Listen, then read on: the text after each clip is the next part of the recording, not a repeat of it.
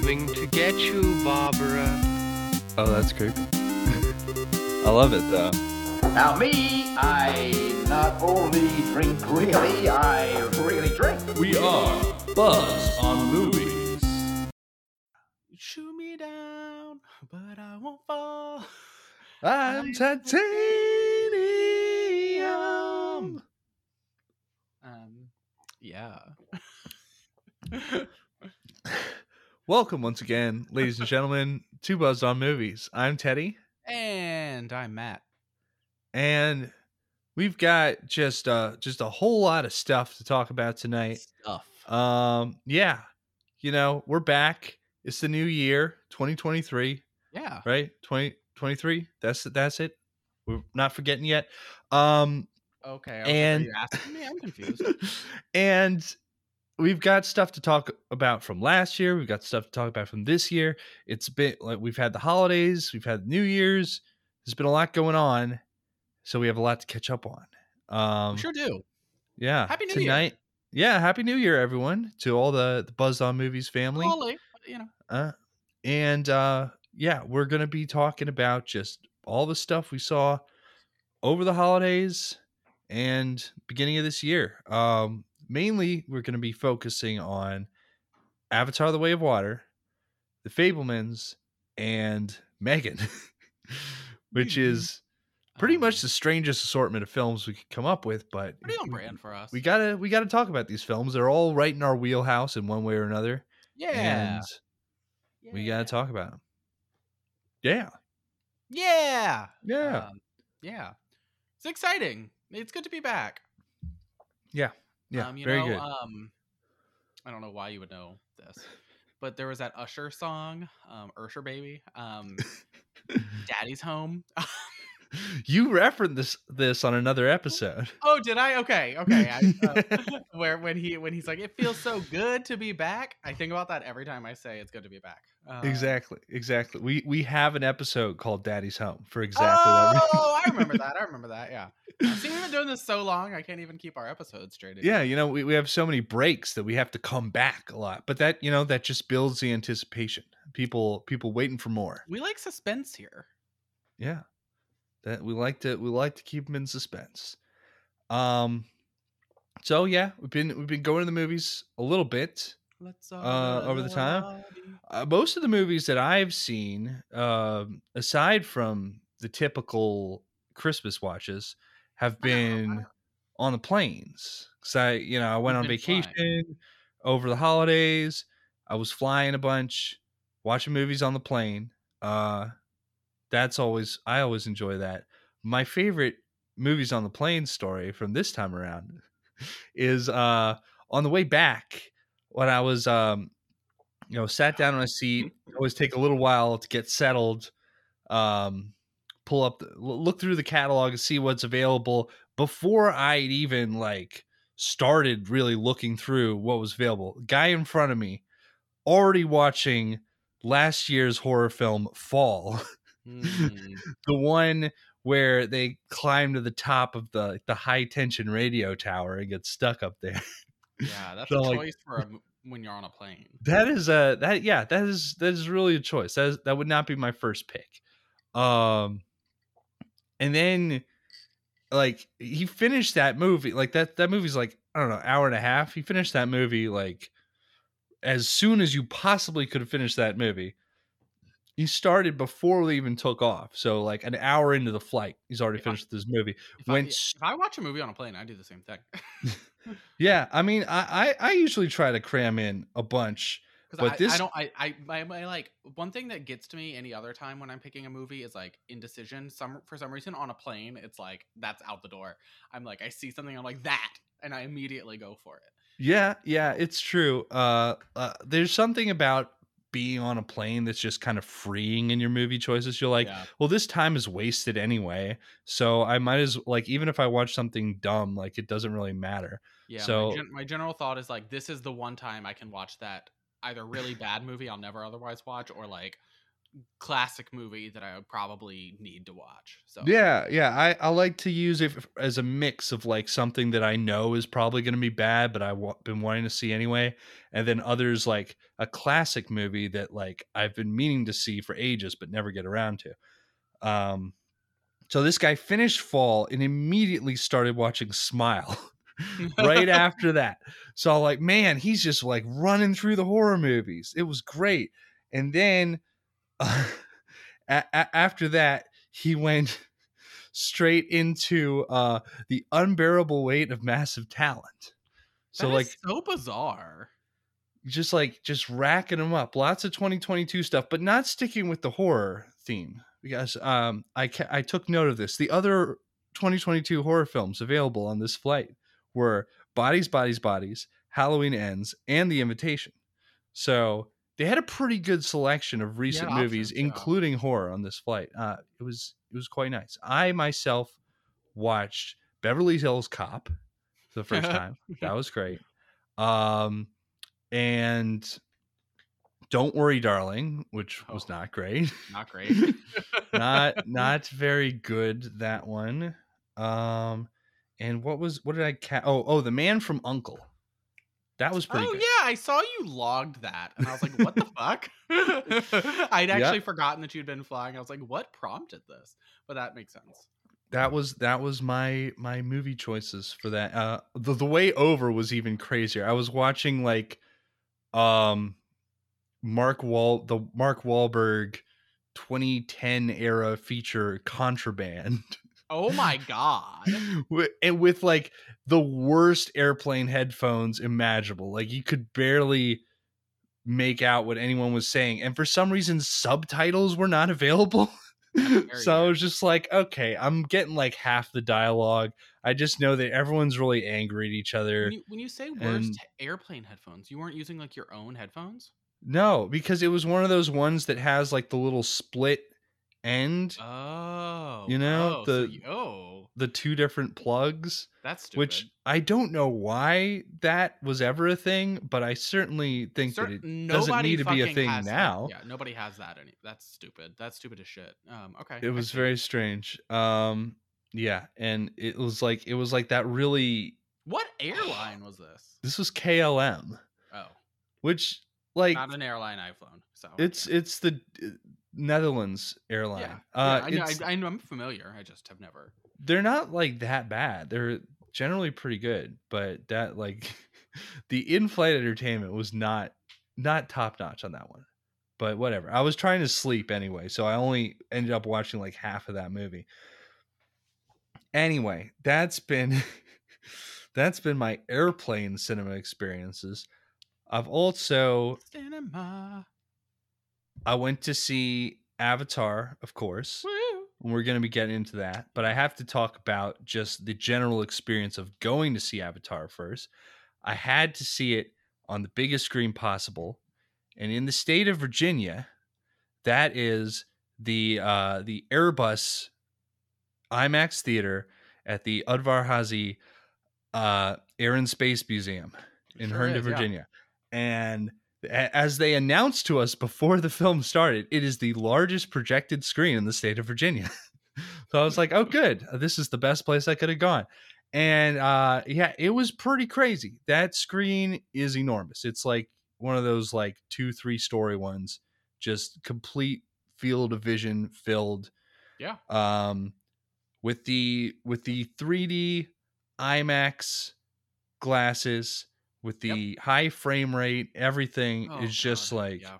It's a lot. such such an immersive experience. yes. Really feels like the sort of thing that that 3D is meant for. Um and absolutely like one of the most um immersive experiences I've ever had at the cinema. the cinema. Uh, yeah, no, I also saw it Mhm. on IMAX in 3D um, at Lincoln Square. Um, That's a good one too. Yeah. Yeah, um, that one's huge. very large. Um, so yes, and I agree. It was uh, that. I mean, I honestly don't think I would have enjoyed it the way that I did without having seen it in IMAX and 3D. It's like I just like can't fathom wanting to watch it any other way. So, um, you know, yeah, I'm glad I got to. I almost didn't because I was like, I canceled my first because I had like a ticket for like the week it like opened, but then I was like, oh, I'm gonna see my family like two days after this. I like need to not sit in a crowded movie theater Yeah, um, yeah. before I go home and do that. So like I canceled that ticket and I was like, what am I gonna do? So I scheduled one for 10 a.m. on the Saturday after I'd gotten back to New York. oh my. So I'm seeing this movie at 10 a.m. on the Upper West Side. Um, it was New Year's. It was New Year's Eve. It was January 31st, and I, I'm on the Upper West Side. What are you doing New Year's? Hey, I come out of the movie. First of all, there was like a ton of people on the train, all going to the same place. Like we got out of the train at the stop, and it was just like migration to this. theater. Everybody trudged into the theater. I was like, Jesus Christ! It's like a rainy New Year's Eve. I'm like, what's going on here?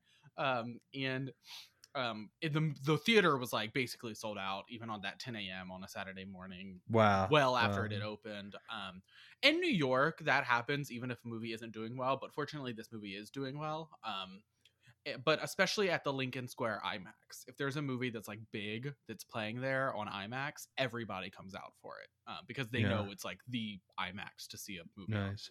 Yeah, Um, this one this one was pretty crowded. I think it was sold out. The first time I tried to get tickets, they were sold out and I had to go the next day instead. It was like the Thursday and the Friday the week after it had come out.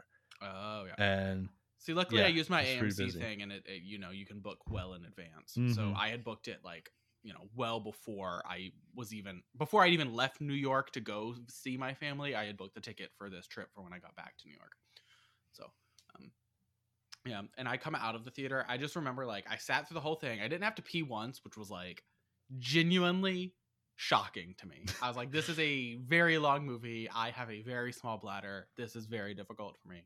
yeah. Um, um, but I made it through, and it wasn't even like like there was never a moment where I was worried. I was like, wow, that was impressive because I had a very large um, orange vanilla diet coke because the zero was out. oh um, no. Um, still mad about that. Um, and then, then I like that was the day I like got out of the movie and I went to like a sports bar around the corner because it was like fucking two in the afternoon between like trailers and everything. Um, I was like, this was a four hour experience. I'm on the Upper West Side. I should eat. I almost went to Jacob's Pickles. Um, but then I was like, that's too much. It's just I can't do this. Um, It's too much for one um, day. It was and I went to this sports bar and I'm sitting there and I was like, you know what? Fuck it. And I got a ticket to see the Fabelmans three hours later, um, at the same theater. So I just go back a couple hours later. I'm like, dang. Um, That's a very interesting double feature. I do I do love spending the whole day at the movie theater though. That's a fun pastime. yeah, it was very fun. Yeah, that was a good, good New Year's Eve actually. So Very fun. Um, well, before we get any deeper into discussion of the actual movies, what are we drinking tonight? Well, I'm currently three drinking. Um, I've got a water. I've got a tea because I'm an old man. Um, and also to celebrate the new year, new season, and the Blue People, um, I do have an old favorite, the Blumhouse Fantasy Island Cave Water. Oh my god. You did it. Um, I have a very pink cocktail for when we get to Megan, but um, Oh, hell yeah. yeah. So um, but yes, I have a Blumhouse Fantasy Island Cave Water at the moment. um, so, Well, and that that also fits Megan because it's a Blumhouse movie. yes, uh, yes, it absolutely does. uh, mainly, I was thinking it's blue, um, and also it's like you know it's a cave water where this movie's about water. Um, Yeah, yeah. like, it kind of works regardless. the so- way of water. You know, the water's different in Avatar. It's it's not magical and can't grant your wishes, but it does flow through all things. It is there at the beginning and the end. Yeah, it's, it's As- something. I'll tell you that. Um, there's a lot of it. There's just like a Yeah. lot of water. There's a lot so of much water. It's it's Um, James Cameron. He loves his water. Um, James Cameron really does love his water. I think we should discuss that at greater length someday. he's he's all about it, you know. But he also makes movies about how water can kill you.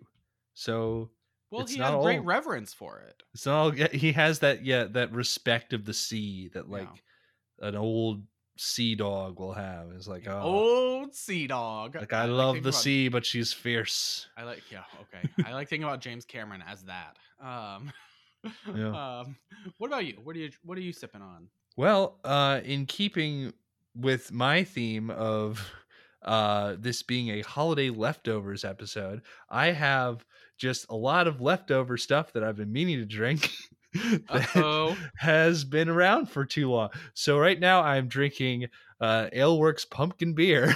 Oh, nice. I like that one though. like like th- it's good. It's good, but it feels very unseasonal right now. Like I'm like expecting like crisp autumn leaves outside, but it's like it's it's like winter, but also it's 60 degrees outside. So Mm, it is. I- yeah. It's like it doesn't feel seasonal for any of that. But um I've got that. And then on on deck when I'm through this, I've got half a bottle of eggnog that I still have to finish. eggnog. Is it homemade or is it like a? It's the Trader Joe's wine-based eggnog. Oh, oh, wait. I don't even know if I'm familiar with that. I think you've mentioned it before. I mentioned it a couple episodes ago. Yes. Yeah, but I don't think I've ever had it. it's pretty good. It's uh I mean it just it tastes like eggnog, like any other eggnog that you might make. Obviously not as good as like a homemade, but for a bottled eggnog, pretty good. Okay, High Nice. quality stuff. Yeah. love to hear it. So, Avatar, The Way of Water. The Way of Water connects all things. It has no beginning and no end. That's what I'm told. I am told this. I have been made to believe that that is true by Avatar: The Way of Water, um, and the characters therein. Um, it seems true. It seems like the water never ends, so that seems right to me. Um, this movie, look, I like this movie. Um, I just to be upfront, it's also a very odd movie because like so much of it is like, like here we are, we have the same villain as the last movie, but now they're Na'vi because of course they are. Um, and we killed off Sigourney Weaver, but now she's just voicing her like Virgin Mary daughter. Um, yeah. um i'm like i don't really know like i feel like maybe this was like an odd everything is odd here It's like, it very feels like- odd. it feels like it's like somebody pressed a reset button like it doesn't feel like this is like a sequel i mean i know it has been planned for years but it feels more like they were like wait we can't just do like a, a sequel to that because nobody really knows what was happening in that um that's been so long it's now okay we're just gonna like reset the whole series now Like, it does feel like this is more like the beginning of something, whereas the last movie felt much more like of a standalone nature.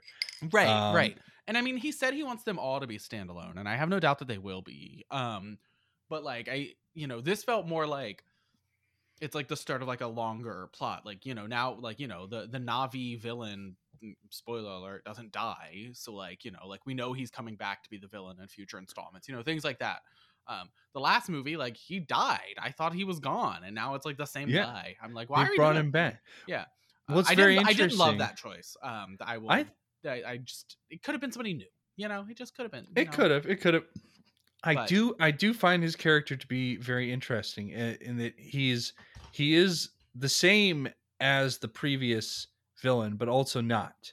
He's been reincarnated as a Na'vi, so he is like he simultaneously like has the same grudges and allegiances as before, but he doesn't really have any reason for having those things. Those are just like memories that are implanted in him. And he is aligned against the Na'vi and like trying to destroy them while like he is one himself and like well even though he's an avatar he's been created in the image of the Na'vi not in the image of the men that he's fighting I was gonna say, but he's not really of- even like the same as saying he's an avatar. He's been like re like he doesn't have a human body he can go back to. Um, Yeah. like you know, um, it's it's this is it for him. Uh, he's stuck in this body, so his grudges are. I think they are theoretically very interesting. I would not say that the movie fleshed out his thoughts on that particularly uh, well, and they don't have Not to. quite. They have like four other movies after this, or three. yeah Um, yeah we get uh, hints of it here yeah, I, well, i'm you- hoping it's going to be explored in depth in I am also certainly hoping so because otherwise, what is the point of doing that? Um, um, Right. I- you know, because you do see flashes of him being like a different person with thoughts because he has like a secret son or whatever. Not even a secret, but you know what I mean, like a son that he didn't know he had. Um, yeah um, and so like, you know, obviously that it's not particularly groundbreaking drama, but it does lead to some internal drama for him. Um, so you know, obviously he is somebody different than we saw in the last movie, but it's still like odd that they chose to just like ah just make it the same guy but reincarnated. I'm like, all right, we're doing Yeah. that. That's fine. Um, there's there's a lot of choices in this movie that feel like you know they're they're kind of crazy and off the wall and they you almost feel like that they're they're lazy if they weren't like worked into the fabric of the film so well and i think yeah, I mean, there's absolutely nothing lazy about this movie. I mean, that's that's definitely not uh, it- what it is No, though. Is this like, film is high effort yeah, to be um, clear Yeah. Um I just think that like the first movie, it does so much so well, but the story is just not always up to par with the rest of the movie. I never feel like like I don't feel anything emotional uh, when I watch this movie. I was like, "Oh, this looks nice. This is very cool. This is great." But like I didn't like tear up. I wanted not to even in the third act the third act is pretty emotional No, the third act I didn't because Neytiri was pissing me off in the third act, and I was like, I was like, I don't know why you're like, like I understand you're upset, but we need to calm down out here. And um, Jake Sully was also pissing me. Everybody was pissing me off by the third act. I was like, what are we doing here? Listen to your son, like um.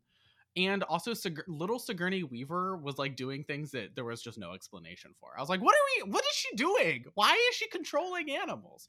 Um, but like that's cool too. I, I don't need She- an explanation. she's like the na'vi jesus basically Yeah, we don't She's- know. She is because she's like they're like, oh yeah, she's somehow we don't know how she was born, but she was. We don't know who the father is. Does she have a father? I don't know. she's an uh, immaculately conceived creature she is uh, yeah, she's like a- she's in tune with Eywa more than anyone else. it was it was wild. Um, I you know I look forward to seeing what she does in future. I look forward to to seeing more of these things. It was just the third act. There was like.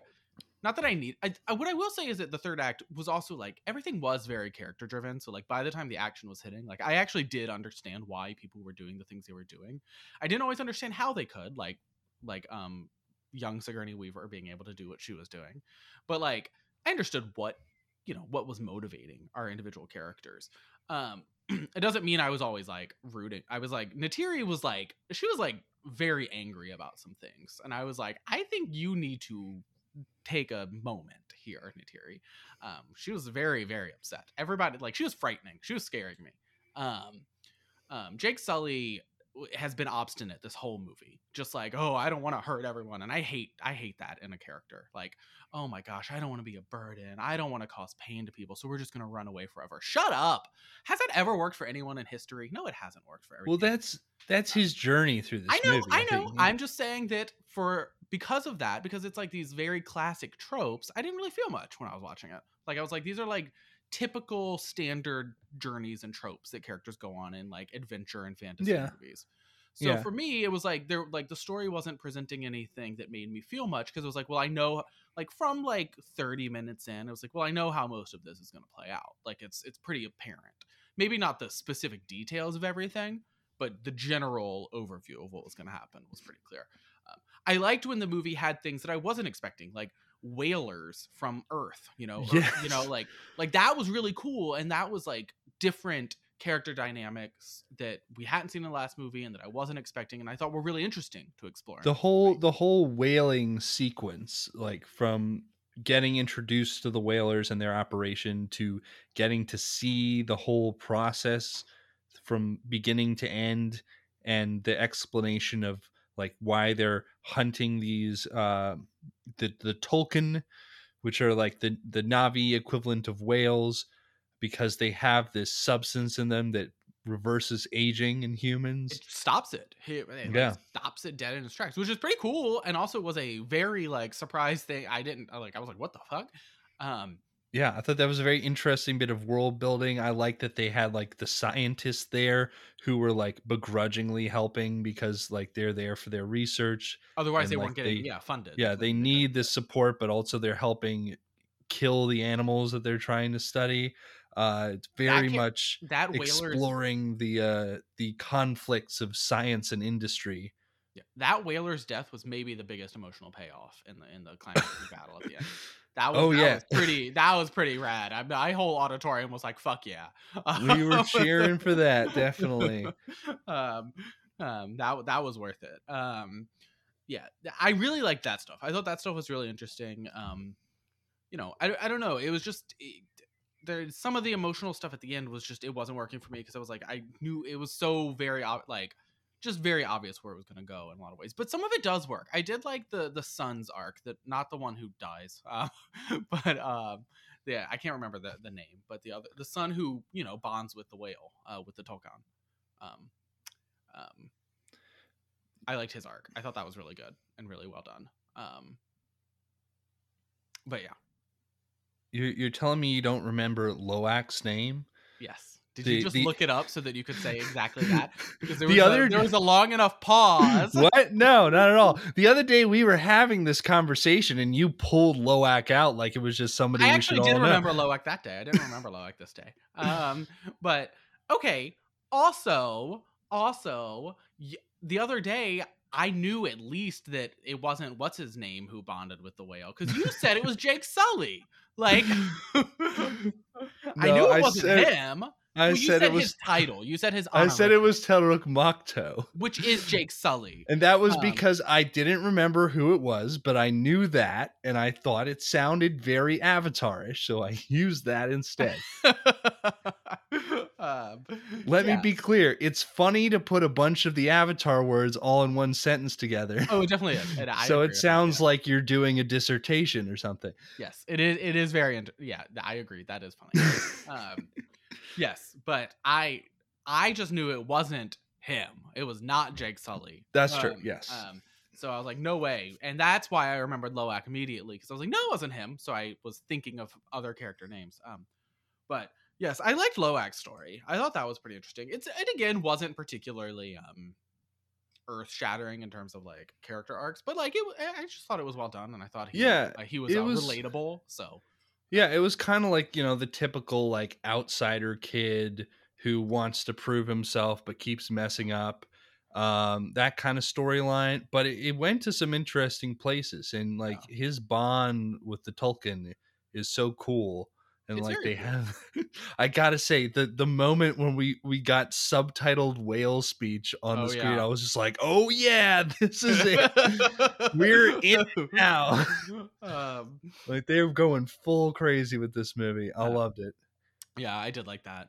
I thought, yeah, I thought, I also thought maybe like his character was just like the most explored generally. Like, um, Yeah. no, wait, Neytiri, Jake Sully, that they're they were big. Fe- they featured heavily in this movie, but we weren't really exploring their like internality the same way. No, no. Like Uh, we we kind of knew their characters and were following the progression of their journey, but we weren't getting to know them more as characters. yeah, it, Well, yeah. We did get to know learn a lot more about the kids. it's particularly Loak. I really thought Loak he especially. had like the, he was like the main, the primary focus here, um, in a lot of ways. Um, and he, you know, in the end, he sort of like exemplifies the way of water the best of the of the family here. Um, so um, whatever that means, I don't fucking know what the way of water means. Um, I'm not, I'm not a Na'vi. I can't, I can't speak to this. Um, but you know, in in theory, I know. Um, yeah, I don't know. I thought I really liked his story. I thought it was interesting and relatable. Um, so I did like that stuff, and I also liked his friendship with uh, Tulkun. Um, I just wanted to see more of the big whale. I was like, "Come back, come back to us." Um, so that was exciting every time he did show up. Um, Oh yeah, every time the big whale was on screen was awesome. yeah, big, big. Especially when it was kicking ass in the action sequence. yeah, which is against the Tulkun way. Um, Yeah, that so that's why he's the outsider. Yeah, the because he fights back. I gotta say, seems like a fucked up way to have a society. Oh, we do classical music and and teach and and speak, but uh, we can't fight back. All right, we need to grow up a little bit here. Um, the people are killing you. Um, so I'm glad the Tulkun presumably will have learned from what happened in this movie because Yeah. they need to fight back against these whalers. That's ridiculous. Well, I, I think that that is a major theme in this movie that like um even if you're you're a peaceful uh group of people or society or whatever, uh, there's a, there's a point at which complete pacifism only leads to your own destruction Well, and causes much more suffering. I agree. Yeah, I think I think I think the the question of when to fight back and whether to fight at all is is obviously multiple characters are going through that in this movie. They're they are Mhm. asking themselves that question and dealing with it. With the Tulkun, it's kind of like ridiculous. Like they're they're like they're just like should we should just like let them like kill us i guess this is fine with jake sully at least he's thinking like well if i ha- go to war with these people a lot of people are gonna die when i could just go into hiding like you know like it's different. The, the Tulkun can't just hide they're being killed regardless. Like you gotta do Yeah. something. Like jake sully is at least like he's thinking about you know the safety of his people and like not starting like a big war. The Tulkun are like it's like a question of we are being hunted should we fight back? Like you're already found. Like you don't have a choice. They definitely have the most extreme version of that viewpoint. yeah um so i'm glad they i hope that you know they need to to step up that game because they do need to fight back. It's ridiculous. They're being killed for like this like test tube size bottle of fluid. Like come on come on. Kill those humans. Um you know let's go Tulkun. I am team. It was like when that was also a pretty emotional moment when the Tulkun started fighting back because that was like when the Ents went to war. That I Yes. was like, all right, hell yeah, we're doing The it. last march of the Ents. um, that so like there were there were a couple. So all of my big emotional moments in this movie had to do with the Tulkun. I will say, I was like, hell yeah, I'm here for the whales. I want the space sea whales. Let's just keep doing that. I want a movie where they're the main characters. That's what I want. well, you know what? In James Cam- in James Cameron's universe, we might get that. I know That- it could happen. that would be insane. It would cost like two billion dollars just to make, and um, so good luck. Yeah. Um I I guarantee that I don't I don't even know how they made those those whales in CGI. They look so good. they do look good. They are amazingly impressive. They look simultaneously like real whales and like a completely alien species, which is a lot of the creatures we get in the Avatar universe. point. Yeah, yeah. Um, um, you know, it's just very impressive. You know, everybody talks about the technical achievements of an Avatar movie at this point. There, it is extremely impressive. Um, it's it's immersive. It's gorgeous to look at. Um, the high frame rate, you know, could do without, but we live. We live. Yeah, We yeah, that was Um, that was kind of a mixed um a mixed thing for me. I was like, you know, like I kind of appreciate what they're going for. Uh and it's it is interesting that he used it specifically to highlight certain sequences. I do Right. feel like it worked more sometimes than it did others. Like Yeah, it was kind of a mixed bag.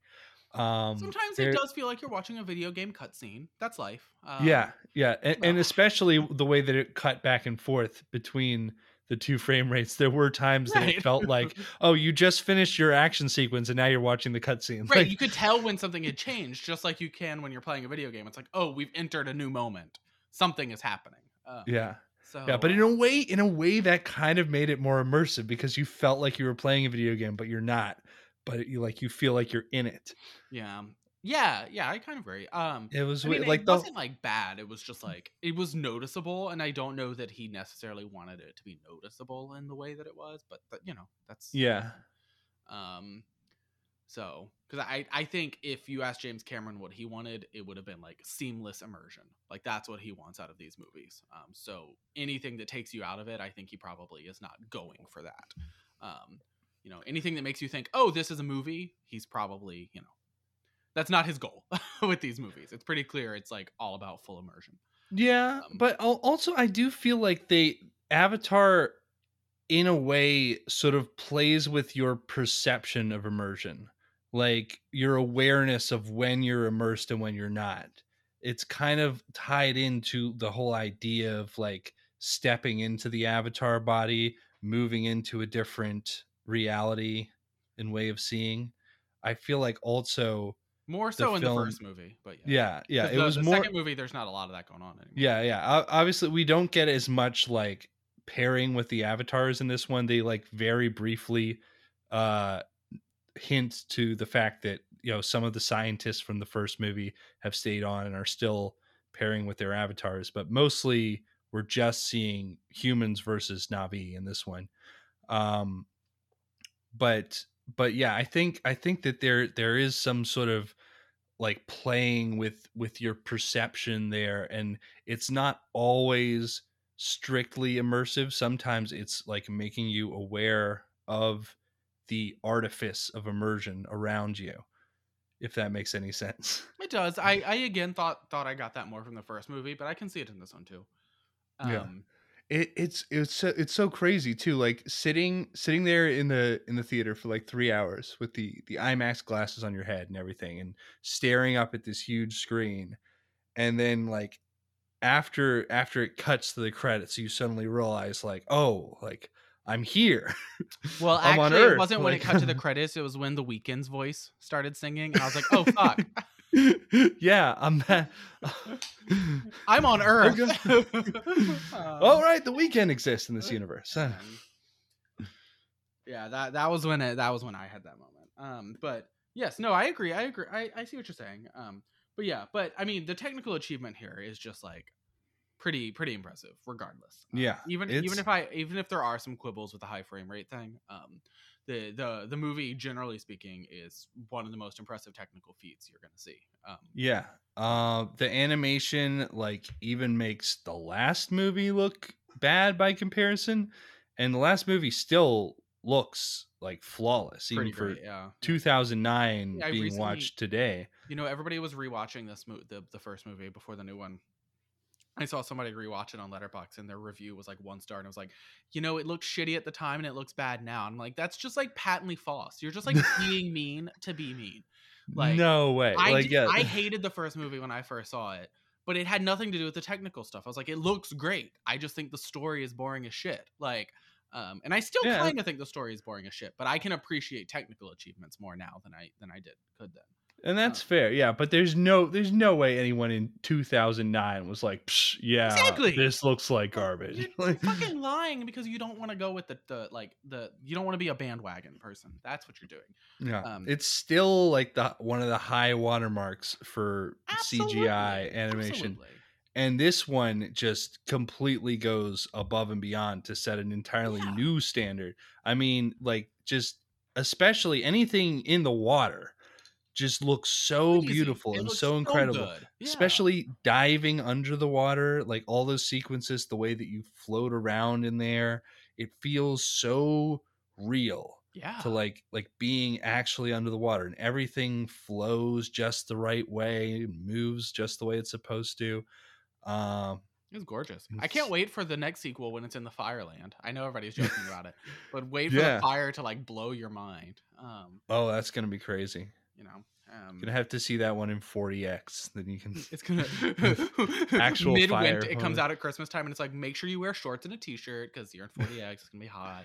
Um, yeah. Um, but yeah, no, the water looked just like gorgeous. I'd honestly, I want like another movie set with the water, the water group. Um, I want, I want more with them. I just want to see more of the water stuff.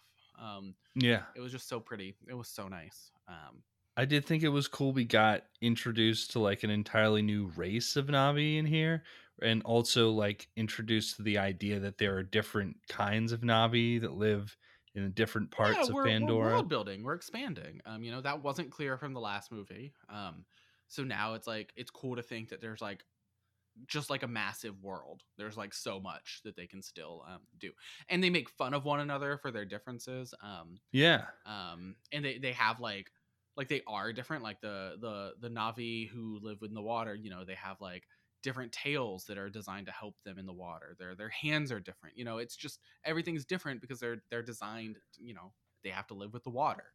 Um, Yeah, and once cool, it's again, cool. Jake Sully is like the fish out of water. well, actually, his really, whole literally. family is the is the Yeah. fish out of water here. His- 'cause His they they whole have family. demon hands.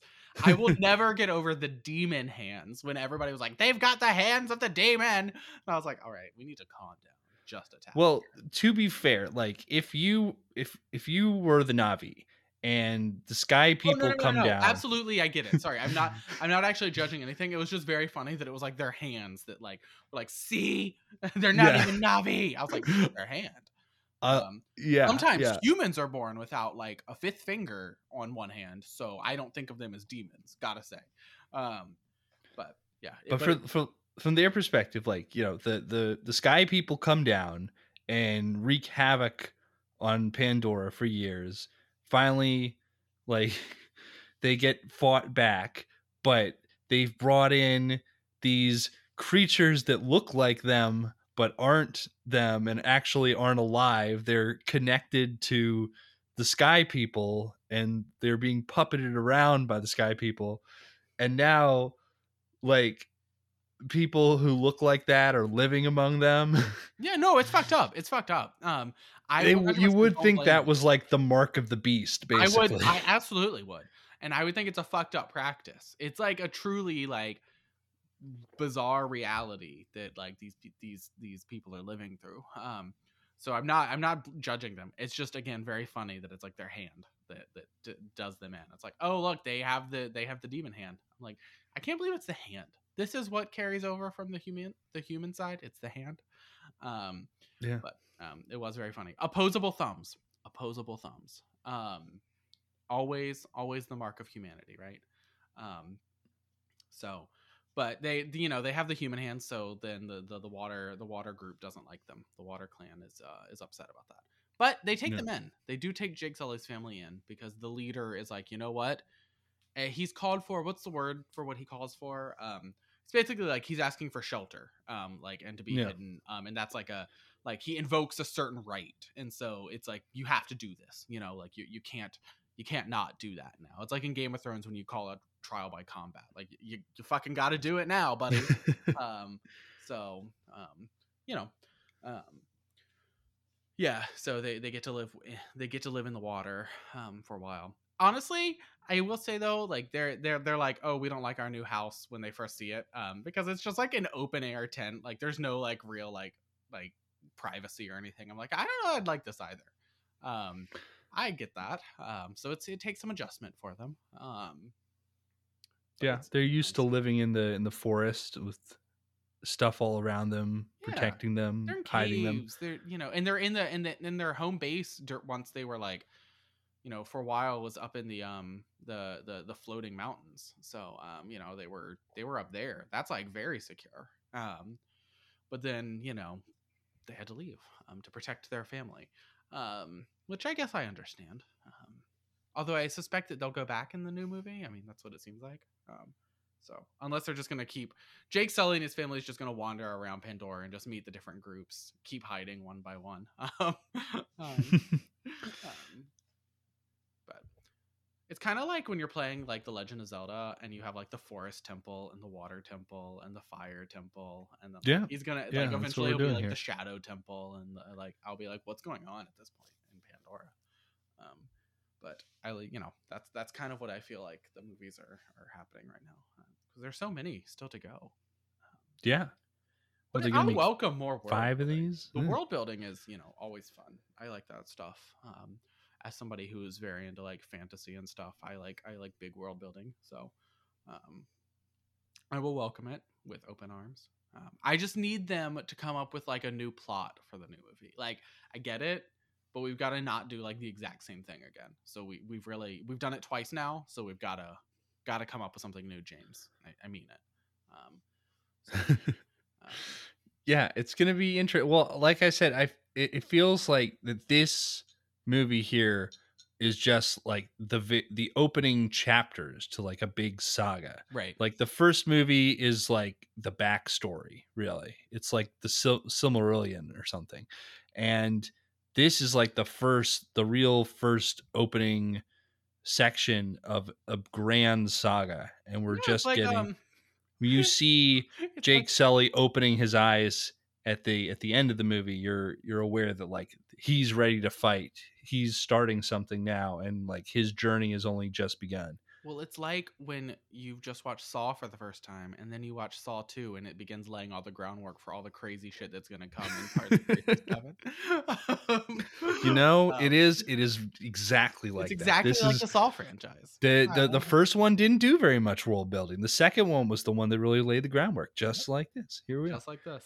Um, but no, I agree. I, I do think that the new movies will go in like different directions because again, this one did feel like like a, a, a, soft reset of the franchise, a franchise that was only one movie old. So, um, but that movie has such a it has it, it occupies such a space in like pop culture and like film, you know, um, in like our collective minds about about those worlds. Um, you know, um, so it, it kind of needed a soft reset at this point after how long it'd been. Um, you couldn't just make like a straight up sequel. um, like you kind of needed something to be like, okay, and now we're gonna do this, and we're going in this this direction with the world and we're we're rebuilding from here. You kind of needed to do that at this point. Yeah. Um, Well, especially if you're gonna sell people on the idea that you're gonna make like four more of these movies after this, sure. you really need a need a hook. Need Yeah. need some sort of promise that there's gonna be more that'll be revealed down the line. And so um the next movie isn't going to take as long, right? Like they've already like it's going to be They've already they've already shot, Shot it. the the last one. Yeah. They need to you know do all the CGI of course editing. as we all learned from Edie Falco's comments about filming this uh, the Avatar the Way of Water, she filmed it so long ago. She thought it'd come out and flop. she thought it came out already. That's so crazy. Um, so honestly, it could still take forever. I just gotta say, James Cameron, don't do the George R. R. Martin thing. Don't do it. Don't fucking do this. Um, I will lose my mind if there's like multiple franchises where that's happening at the same time. Um, it's not uncommon in like big, big fantasy type franchises, I guess, but still, like we don't do that. So move quickly. Move quickly. Yeah.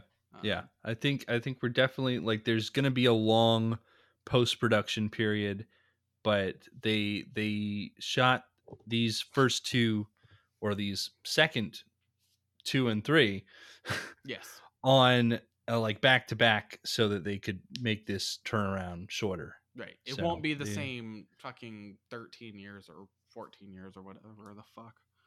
Yeah. Because that was ridiculous. We can't do that again. Um. So, uh, not if you want people to like care like forever. You know, like people still cared about this one. I think people would stop caring if the next sequel took like a decade. Um. So. Um. Yeah. All in all, though, I thought it was a good movie. Um. And I I liked many elements of it.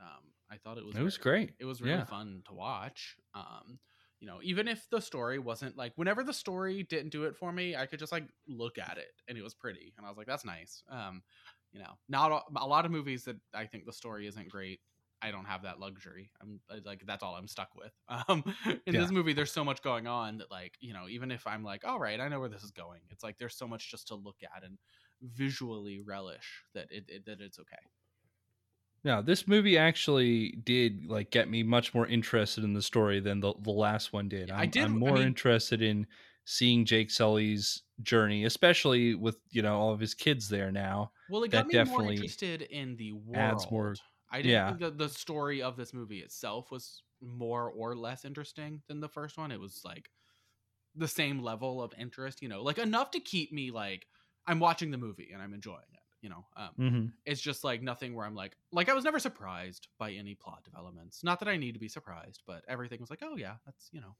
Um, other than again those whalers, I really wasn't expecting them. I was like, oh okay, but um, um, you know, even then it was kind of clear how they were going to factor into the overall picture.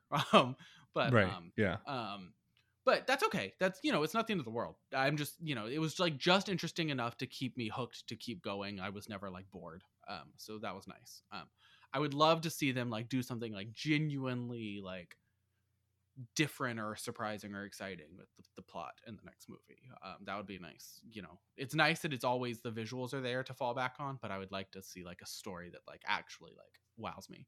Um, but um, you know, I think that could happen. I think it's a possibility. Um, so, but I'm definitely more interested in the world building now because I, I feel like this opened up the door for new ideas uh, for the the world of Pandora, and I think that's Yeah. exciting. I think that's the most exciting thing to come out of this. Um, 'cause the last, I mean, honestly, after the last one, I kind of thought the whole world was just like forest. You know, I thought that was just Right, right. like now that now that we know that there's there's oceans too, that like well how many other kinds of areas are there? Like what what other lands can you discover on, on Pandora? It's endless. This is like people said after the last one like, "Oh god, like when the movie ends, you really just want to be back on Pandora." This is the first time I really felt like that. I was like, Yeah. "Wow, like I just want to find out so much more about like all the different lands that are out there. I want to go yeah. exploring and see all that exists on Pandora. yes, Like that that made it a really much more exciting. The fact that like we're we're getting our first glimpse of a completely different part of Pandora. So now it's like what else is out there? right. Who knows? Right. We've got several more movies to see and like now I'm like really excited for them. yeah there's just so much there's so many different cool things that they could do like to explore different cultures of pandora and like the different geographical areas of pandora you know sky's the limit here. James Cameron could do a whole lot. Um, so it'd be really cool to see um, how that how that goes and what what develops. You know, um, I I'm excited. That's definitely the most uh, you know. Uh, like when I'm again, like when I'm reading a fantasy book, sometimes the most exciting thing is just pouring over the maps. You know, sometimes that's all I want. I want a world built. I want to see. I want to see the cool shit that exists here. Um, Yeah. so, um, it as long as there's that, I'll still be happy. Um, but um, again, I would like a, a slightly more dazzling story for me. But um, you know, beggars can't be choosers, I guess. Um, not that I'm a beggar. There's lots of stuff, but um, yeah. But You're you're out there begging always. me begging for James. Please, Cameron. James Cameron. please, please. Um, but you know, it's just cool that we get to to live in a world where somebody's making pretty cool, exciting, immersive movies like this. Um, Yeah, so I mean, exciting. there's just nothing else like it. This is completely just high up, like over the top blockbuster level exploration of a fantasy world like this. Uh, there's just no other series out right now that's doing it like this. Absolutely not. No, no. Um, this is like definitely the uh, the high watermark for blockbusters and and you know fantasy epics and sci-fi epics um, right now. Um, so good for James Cameron. I mean, of course he would be. You know, it would be him. But We haven't even talked about the kid with dreadlocks in this movie. Oh, oh my God, the human kid. There's Yeah. a human child in this Uh, movie. Spider. Um, Yeah. Look, I Spider. I had mixed thoughts on Spider overall. I mean, I liked him. Like he was like I didn't want anything bad to happen to him, but he was kind of like, he- he- like the I don't know, like fucking Tarzan of the Na'vi. I was like, all right, Yeah, like basically. he's like he he's one of the humans that was left behind because he can't go in a cryo chamber back to earth because he was too and young. so yeah. and so he's he's raised by jake sully and becomes part of his family No, Uh, that's kind of wait. That's not quite true because he's raised with the Na'vi, but he also has like humans that he spends a lot of time with. right okay and yeah but he- doesn't like him, and that is a big plot point. That is the reason I was saying that she was like frightening in the final the final act of this movie because she like. I I didn't know what she was going to do to Spider there for a few minutes there. I was like, "Are we about to get real dark here?" She's like, she's like Catelyn Stark looking down at Jon Snow from the. oh my god yes like yes She's like that is fucking. that is exactly the relationship here um and it's crazy well because she doesn't need to have that relationship because he's not like the bastard child of Jake Sully. She's just like being mean because he's a human. no Uh, yeah but like yeah like she has reason to distrust humans shall of we course say she does, but Jake Sully And- was a human. Yeah So yeah exactly so like but you can see like she's conflicted about this and spider is also somewhat conflicted because you know Well, he's raised around the na'vi So Spider But- is Spider's struggle. I thought was more realized. Unfortunately, as is a tendency with James Cameron, I don't think he explores Neytiri well enough to really get the conflict that she's experiencing. Because I think she's supposed to, but a lot of times we just see her either angry or crying, and we don't really get to see like any like real exploration of her feelings. It's just like she's angry about something or she's crying because she misses her her family and friends back home. I, I would have loved it if we'd explored her thoughts more. Like, because I didn't really Yeah. think we got to Yeah. see the conflict that she was obviously feeling um, fully realized. Um, again, that's like a, I'm not the first to say it. That's a James Cameron thing with with women characters. Um, he does tend to struggle with that. But um, you know, I I wish we'd seen more of that because the way it came across is like there are moments in the movie where she just is like fury and rage and it's like whoa where's this coming from? You can sort of put the pieces together but like i you know it's not really laid out well enough i thought. Um but it it's understandable she has a distrust of humans but like she raised this human. Like like she had Yeah. a massive role in raising it.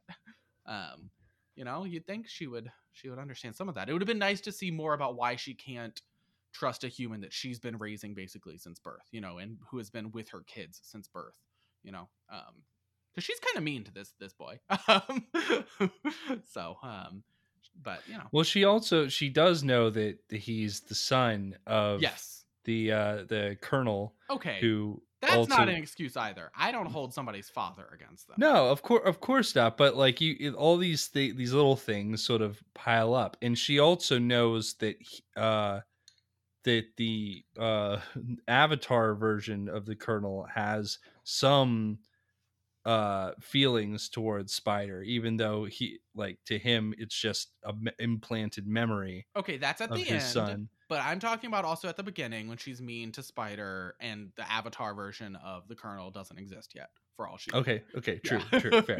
fair. she We're is just- Catelyn Stark to his Jon Snow from the beginning, before the Colonel is back in the picture. Um, but yeah, I mean, it's it. I think it, it there is there's the groundwork there for it to be understandable. I just wish the movie had done more to explore that because as is, I can come away from it and just think she's like being mean for no reason. Right. Like, I I do I'm hoping that we're going to get more exploration of that especially because you know Spider saves the the villain in this one. So clearly he has yeah, some that's setting up some con- conflicted feelings and we're definitely going to get more exploration of that and he like his loyalties are going to be tested. Is he more on the human side or on the Na'vi side? Well, We'll find think, out. I don't think he's ever going to be. on- I don't know. I don't know. We'll see. We'll see. Yeah, he'll have to figure that out. That's not for me to answer yet. Um, um, I think he saved. The way I read it was like a, you know, he's like, okay, I saved you this one time. Now we're even. Moving on. Um, yeah. Yeah, uh, that's how I sort of read that ending. But who knows? He's. It's hard to have it. You know, father son relationships are hard, and they're especially hard when you didn't know your father your whole life. Like that's that's a difficult relationship to navigate. Um, so um, also in this instance, his father is a Na'vi at this point, something that Spider very obviously wishes he were as well. Yeah.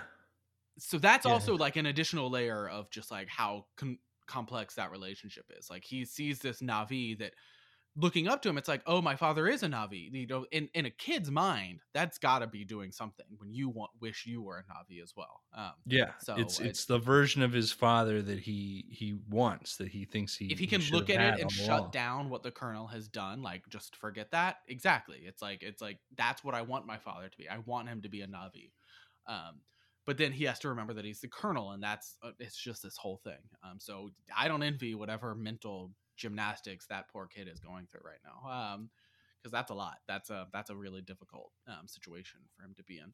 Um also he's a person with feelings. He probably doesn't want to just like let people die if he has a chance to not i mean i can't No. imagine um, No, I, I um, mean you, you can see there's a lot of mass death in these movies that where that people look take unflinchingly but like it's like you know you know you've spoken to this person you probably don't want to just let someone die um, Yeah. Well, one of my favorite moments for his character is when um the the military Na'vi has come in and they're um they're hurting the animals to to get information out of a different tribe of the ocean Na'vi to try to find out where Jake Sully is. And he's he's spiders translating for them. And you can see that he's like he's very distressed by all that's going on. He's trying to like explain to them like you can't do this. This is like this is horrible torture to them the the stuff that you're doing to the animals. And he feels a bit guilty that he's like somehow helping them even as he's trying to uh, prevent as much damage as he can. Right. Yeah i that moment yeah th- that stood out. I mean the kid he was in in a bad situation there yeah. Um he's obviously pained by what he's having to do and you know that's his dad doing these terrible things to people that he care you know the the the the, the people that he grew up with you know um yeah um, and that that's hard for him. But it's also his dad, um, which is also hard. But it's also like not his dad. That's the other confusing thing. It's actually just an upload of his dad's like files. Um, so that like it's also it's all very confusing for a kid. I would think, you know. Um, yeah um, that that's a lot, and hopefully we'll explore some more of that in in coming movies. Um, because you know we got we we spent a fair amount of time with Spider in this movie, but um, we didn't really have to explore his like internal conflicts too much because it was just like obvious what his conflicts were. You know what I mean? Like it was like you don't need to explore this because it's just like it's palpable. We all know. Like it, Right. you know, you're a kid. This is your dad, and but the Na'vi are your people. Like it, that's hard. That's a difficult situation. It would be nice to see uh, like have the movie explore the more complex nature of what he's he's dealing with now, because that's hard. I don't know what I would do in that situation. Um, although the Colonel's a real piece of shit, so hard to say.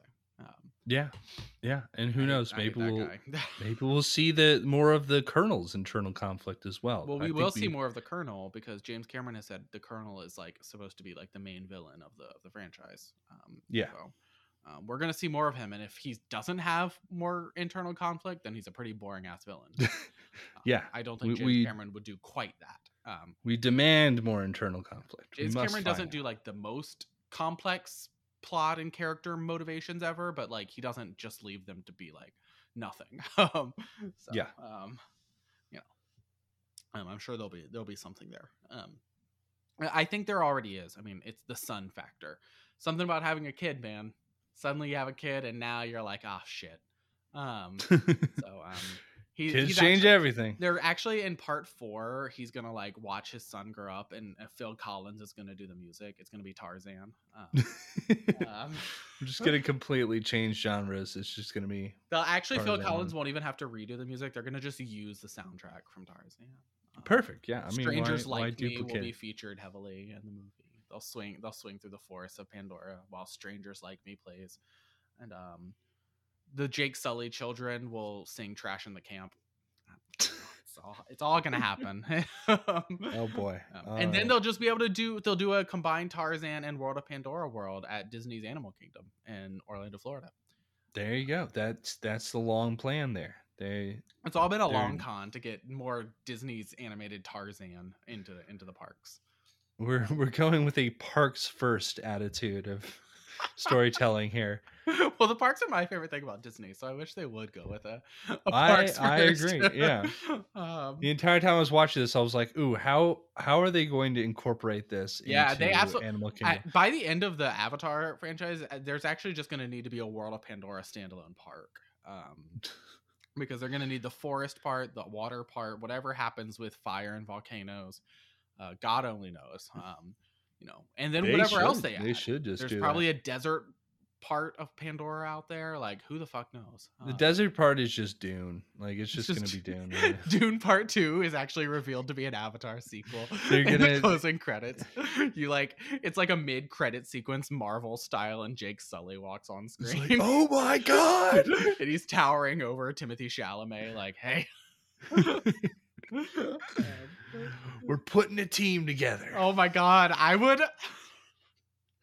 I think I would probably cry laughing. Um, if like any any such like rev- no uh-uh, no um but yeah um long story short avatar the world of pandora pandora the world of avatar whatever it's called at animal kingdom it's going to need to be enhanced and they need to work on that chop chop let's go oh yeah. you know what they should do they should add like a wave pool um like a like a water country USA. Yeah! style. Um, they, they should totally add Disney World does have its water parks like Blizzard Beach and Typhoon Lagoon.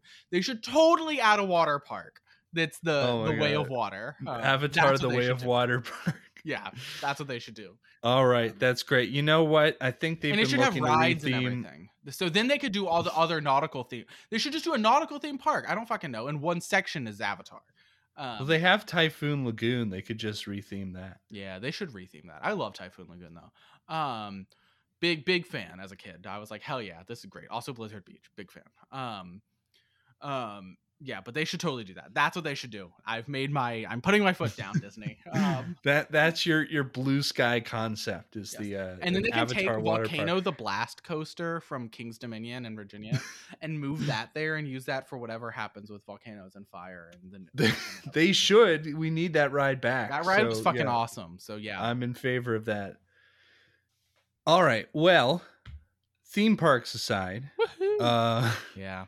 Let's talk about the Fabelmans. The Fabelman. I I don't know how much I have to say about this. It's been a while since I've seen this movie now, but I technically Have have seen that about it. more recently than I've seen Avatar: The Way of Water yeah, that is by a that few is the- hours. Um, I loved the Fabelmans. So let's start there. Loved it. Oh, yes. loved it. Absolutely loved it. Um, So good. big fan. Um, I just thought it was moving. I I thought it was it was really exceptionally put together. Um, that's not shocking. Um, it is a Spielberg movie. Um, Mhm. I just thought it, it felt genuine. It was very funny. Um, um, I love Paul Dano. I wish he were my Oh. father. Uh, He's incredible in everything. um, you know, I just I loved it. I thought it was great. Um, it's it's part of one of my favorite subgenres of movies, which is the making art is actually kind of fucked up genre. yeah, yeah. when it explored that, I really liked it. You know, um, I thought I thought that was really cool too. I agree. Um, yeah, I don't know. I just really like this movie. I'm pulling up my my notes on this movie. I I think it's so as we've I think mentioned before on the podcast at some point. This is um Spielberg's sort of semi autobiographical film about his childhood and uh like his the situation with his parents and their divorce and him learning about filmmaking and wanting to become a filmmaker. Right. No, it definitely is. Yes. Um, and that's all, you know, lots of people are talking about that. Um, it, yeah. And it's just so, um, it's sweet, it's earnest, and there's, um, I mean, also we are film people on this, on this podcast. I think probably safe to say we both see some, some things to relate to and the way this Absolutely. kid becomes obsessed Yeah. with movies. Um, you know, um, I just love it. I, um, it's very, it's very fun to watch. Um, Yeah. And and it's a Hanukkah movie. How- it is a Hanukkah is a movie. Hanukkah movie. Yes, Um, absolutely. Um, love that. Um, yeah. All in all, just like great stuff all around. Um, Uh, and you'd be tempted to think that this is, you know, it's it's a movie about a budding filmmaker, and how, and Steven Spielberg no less. It, it's gonna be all about the magic of the movies and like, wow, the movies have just like the bright lights and everything. They get this kid excited about film, but it's not like that at all.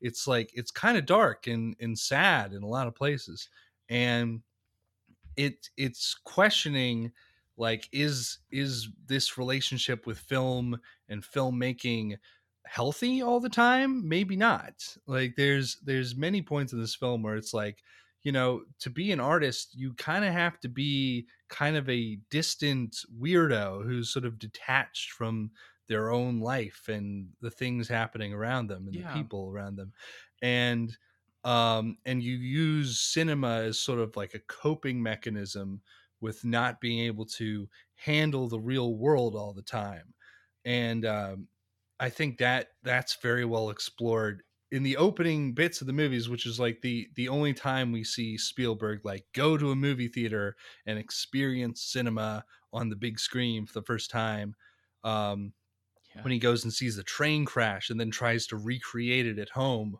on his own with his little train set and the camera. Yep. Uh, and it's about making it less scary for him because he can experience it through cinema again and again.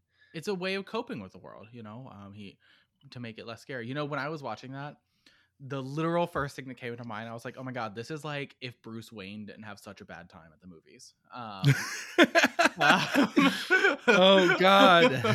um, Yeah. hey, um, buddy, it could have been worse. I th- I think Paul Dano's presence triggered the Batman thought, but like um Oh but, yeah. um, but like that was literally the first thing I thought. I was like, I was like, holy shit! Like Bruce Wayne could have had this. Um, but instead, of course, he had a different thing, and he had to have a different coping mechanism. Um, I but I do like thinking of that. Like like film becomes his coping mechanism, and as such, he had he he does. I mean, he has a lot. Of, I mean, it's not like this isn't a movie where it's like, oh, if you're an artist, you have to be like a terrible person who's an asshole and standoffish. He has a lot of relationships, but he is Yeah. in a lot of ways um, separate and isolated sometimes just because he has to spend time working on movies he's editing he's doing this stuff and like in a way it, do- it does separate you um and you do you kind of have to be separate i mean i just think about as somebody who writes i mean to be an observer you kind of have to not be in the thick of things sometimes that's like kind of just how it works. Um, you know, like to- to, create things, sometimes you do have to be distinct from, you know, or not distinct from, but like separate from like the people that you love and things like that. And it, it can be an isolating experience and it, it, it can be difficult. Um, but it's also necessary if you're somebody who is driven to to create those things because that's how that is how you like understand the world and cope with it. Um, Yeah. In, in one of the most fantastical scenes of the movie, um, in the midst of an argument between his parents in front of the whole family, um, the the Steven Spielberg standing character imagines himself filming the argument Right. and moving around to different angles, um, and it's just like he- he's mentally distancing himself from Exactly. this traumatic event that's happening in front of him uh, through the lens of the camera. Right. I think that's right. I think I think um that is one of the most telling scenes in the movie because even when he can't actively like be working on film at that moment as a means of coping, he's like thinking about how he would do it. That's how he's dealing with it. He's like, "Well, Yeah. how would I film this? How would I how would I shoot this? How would this play out on camera?"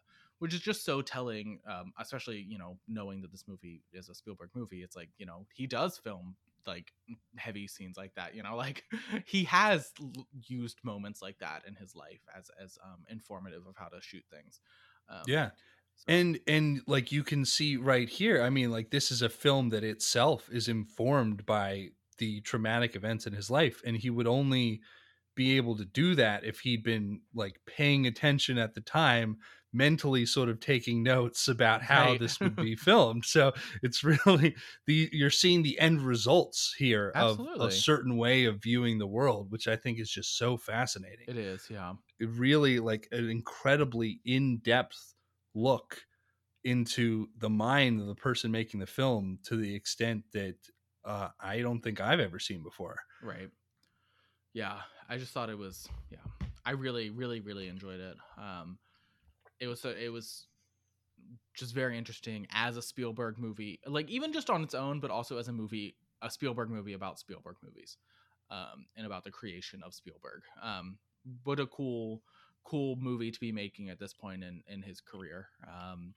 i think Yeah. that's i think that's really awesome. Um and it's not I have to imagine it's not easy at this point in a career to be making something that's like heavily autobiographical in some ways. Um, even if like the specific plot points aren't like you know the the overall themes and stuff. You know, um, that it's not easy to do.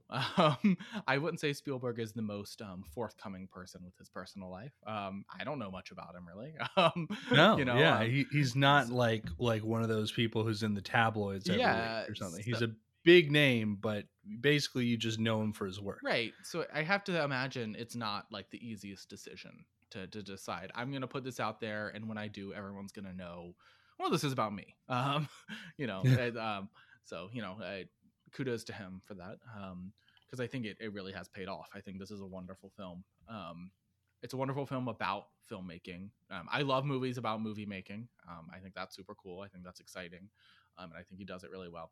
You know, it strikes me that another movie that really explores how isolating being a filmmaker can be is the Blair Witch Project. Um, Physically isolating in a way. Well, but also Heather in that movie, like her whole thing is like she's I I want to film. That's all I have. That's what I have. That's what I have. And like that's sort of what Spielberg's character was. uh, You know, the character who is Spielberg in this um is is dealing with uh Sammy. He's like you know like that's what I have to get me through this. Is like filmmaking and thinking about movies. Um, Heather and the Blair Witch Project has the same same experience. Unfortunately, she um has a worse outcome, but um, it is funny. I also liked that this movie got in um like classic high school movie tropes towards the end. I thought that was really fun. Um, and the the scenes with like um Sammy's Christian girlfriend were like the funniest scenes. yeah. Um, There's a lot of funny awesome. moments in this Um, movie, even though like it can be sad and like It's emotional, but it's downright- largely funny. I would say. Yeah. I think it's a really There's a- funny movie. there's an awful lot of humor in it. Yeah. Um, and that's you know that that really lightens up things. It could be like it kind of a, a movie that has a lot of bleakness in it. I mean, there's Um, serious subject matter, but it's it's Spielberg. He's really good at like balancing, you know, laughs with. I mean, because that's just life too, right? Like just because you're going through something bad, like there's there's funny shit happening too. Um, like when Yeah. um, I I think I have thought a lot about the scene where like uh, what are they fighting about? Um, they're fighting about something. They've moved into the home in California. Um, and they're fighting about something and Michelle Williams just in the background stands up and she's like I saw I booked an appointment with a therapist today. it, it was so funny. You're like, Um, oh, all right. well, it was like she's like, cheer for me. This is exciting. We're all happy, right? Because she's been fucking going through it, and she definitely needed a Ah. therapist. um, it was just a very funny moment. Um, that like you know, uh, but it's also like deeply sad because she's trying to see a therapist because she's struggling in her marriage and in her life. Um, it's not really her fault. Um, you know, there, there's that's another nice thing. This movie, um, a lesser movie would have made Michelle Williams' character a villain. Um, and she's not here. She's completely Yeah. understandable. Um, Yeah, I think both So- of both of his parents come off as very sympathetic, even like though they do not get along and they, they have a lot of problems between them. right. Um, yeah, it, it, he he clearly has a lot of love for both of his parents, Absolutely. yeah. and you can see how they've both like greatly shaped who he is as an artist. Right. I think you're right. Yeah. Um, and I really appreciated that. You know, I thought they were both just so um, well formed characters who I understood uh, completely. I loved Michelle Williams in this. Um, she was so funny and real um, and sad, but also like brave at the end. You know, she was like, "I'm just gonna do my thing. I'm gonna I'm gonna go after who I love."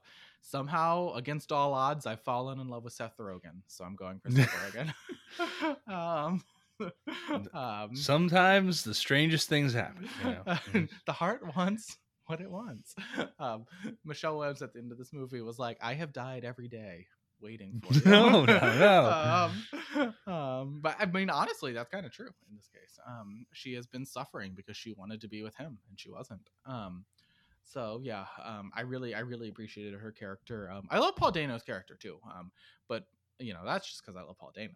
Um, um, but I, I really thought Michelle Williams' character was deeply relatable and really interesting. Um, and such a good force. I mean, Paul Dano's character was like the the force for like the technical aspects of filmmaking for um, Sammy, but Yeah. Michelle Williams was like the emotional core. She was like, Mhm. Mhm. she was like, you know what, you got to do what your heart wants, um, um, because at the end of the day, that's all you've got. And I I think Sammy's character really takes that to heart. Um, you know, it's like I want to do this, and also I've got to use heart in my filmmaking. You know, he, he can't just be a movie maker who's filming things and not caring about the subjects or what's going on. You know, he learns from his mother. Like, you know, there's got to be heart in everything you do. Um, and that, I mean, if there's any filmmaker that's good at putting heart into anything he does, it's Steven Spielberg. Um, Oh yeah, So- absolutely. He's he's very good at working in that emotional core. absolutely he fully believes that in that philosophy um so um i i thought that was i i really loved their dynamic and what they brought to to his um pursuit of filmmaking to sammy's uh, character Yeah. You have to talk about what his uh what great uncle brought oh to yeah brought to the picture as well. oh. He has just one one scene basically, uh, but a very pivotal scene and like when like he's the only person that Sammy knows who's in show business and like he worked in the circus for a while and then in movies yes. and he's just basically like you've got to suffer to do art like it's not going to be great like you, you- you're gonna like everybody around you is going to think you're crazy and it's because you are crazy like you have to be crazy in order to do this for a living. Right and he's just like all right that sounds fine I mean, he is a little crazy. You think about what this kid is filming at like this age that he's doing. He's doing these war movies, um, as like a kid. Um, that's pretty Yeah. crazy. Um, very like and, and like not just like hey let's have fun and like show people shooting each other type war movies like a war movie that ends with a soldier contemplating the devastation of battle and like losing all of his Yeah. friends and and the, like feeling personally responsible for all their deaths and it's just like wow like this is pretty heavy for like a 15 year old to be trying to make it's intense, you know. Um, and I I think that um, yeah, I think it worked. I mean, yeah, it's just it's intense for a kid to be doing. Um, and so he is already like kind of a weirdo. He's an outsider, and it's like you know that that is what his his uncle's telling his great uncle's telling him. You know, it's not gonna always it's not gonna be fun or easy all the time. You know, it's gonna suck. You're gonna suffer. Um, and I think I think he learns that. He gets beat up in high school. Yeah. the high school bully uh arc feels very real, very personal. yes. Clearly something that he actually Yeah, I- had to I go think That was through pretty pretty obvious. Yeah, I think that's true. after Um, his family moving around. I did I also really liked the way that that ended too. oh yeah, Uh him like sort of making good with one of the bullies who then beats up the other bully. And I loved that because it felt like like a a John Hughes movie. Like it, it was just like like like an eighties teen rom com style movie ending for the, the high school arc, and I really liked that. I thought that I thought that was like a, a really great great ending. And he made friends with the one bully by by showing him in his class film and like making him look like a hero. Right, He's all like, "Why did you do that?" It's like, "I don't know. Maybe I just thought it made a better movie. right. Maybe maybe I did it to impress you. I don't know. Maybe Which I did a- just to prove that I could." I also I really liked that entire sequence where he you know he films the the class like senior trip movie basically the senior skip day movie where they all go to the beach. Um and I liked I liked the way he I liked the way that scene played out. You know, he had to film something and you know at one point he's trying to say, you know, I just filmed it. I, I put it on I put it on camera. I wasn't doing anything. I was just filming it. That was just you.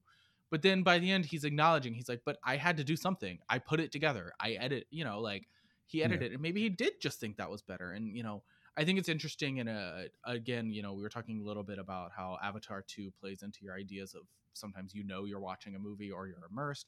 This one, it's like he's acknowledging like there's a level of artifice to what he's doing there. Like there has to be. Yeah. Even when he's trying to like just film quote unquote reality, like there's you know you can't do that which is also a way for steven spielberg to say as he's creating this movie like yeah this is like autobiographical but also like there's artifice here too like you know Yeah. um, it's all selective. like, it's all yeah. being constructed a certain way to create the optimal the story he wants to tell. I mean, it's you know, Yeah. and and whether or not that's true or not, like it's just he thought it would be a better story.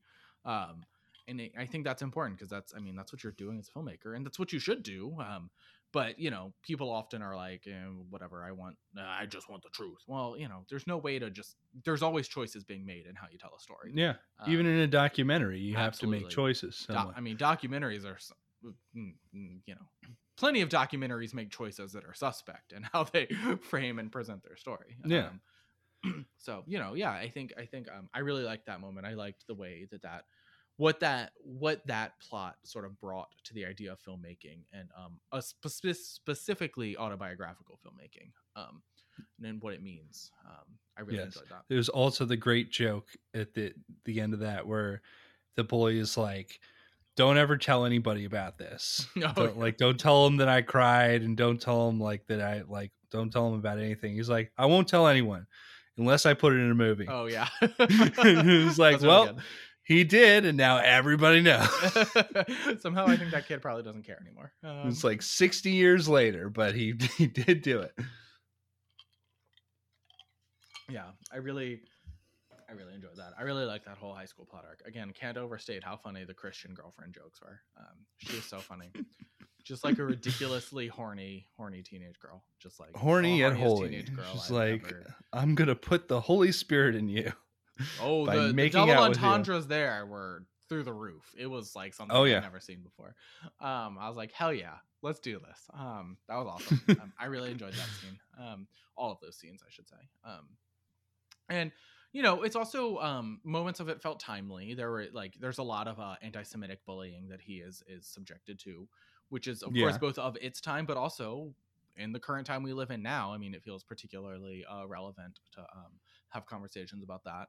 Um, so that was God, awesome. all of those all those bits felt like straight out of Steven Spielberg's West Side Story. yeah, yeah, like absolutely. the the racial animus in there is like is like wow like you can see that he he pulled some of his own experiences into that movie when he made it like it's it's really you're getting to like peek behind the curtain here right. Yeah, I agree with that. I, it did feel it felt very uh, personal in those moments, um, which is of course makes them makes it sting all the more. Um, so yeah, um, just, I mean, this is a good movie.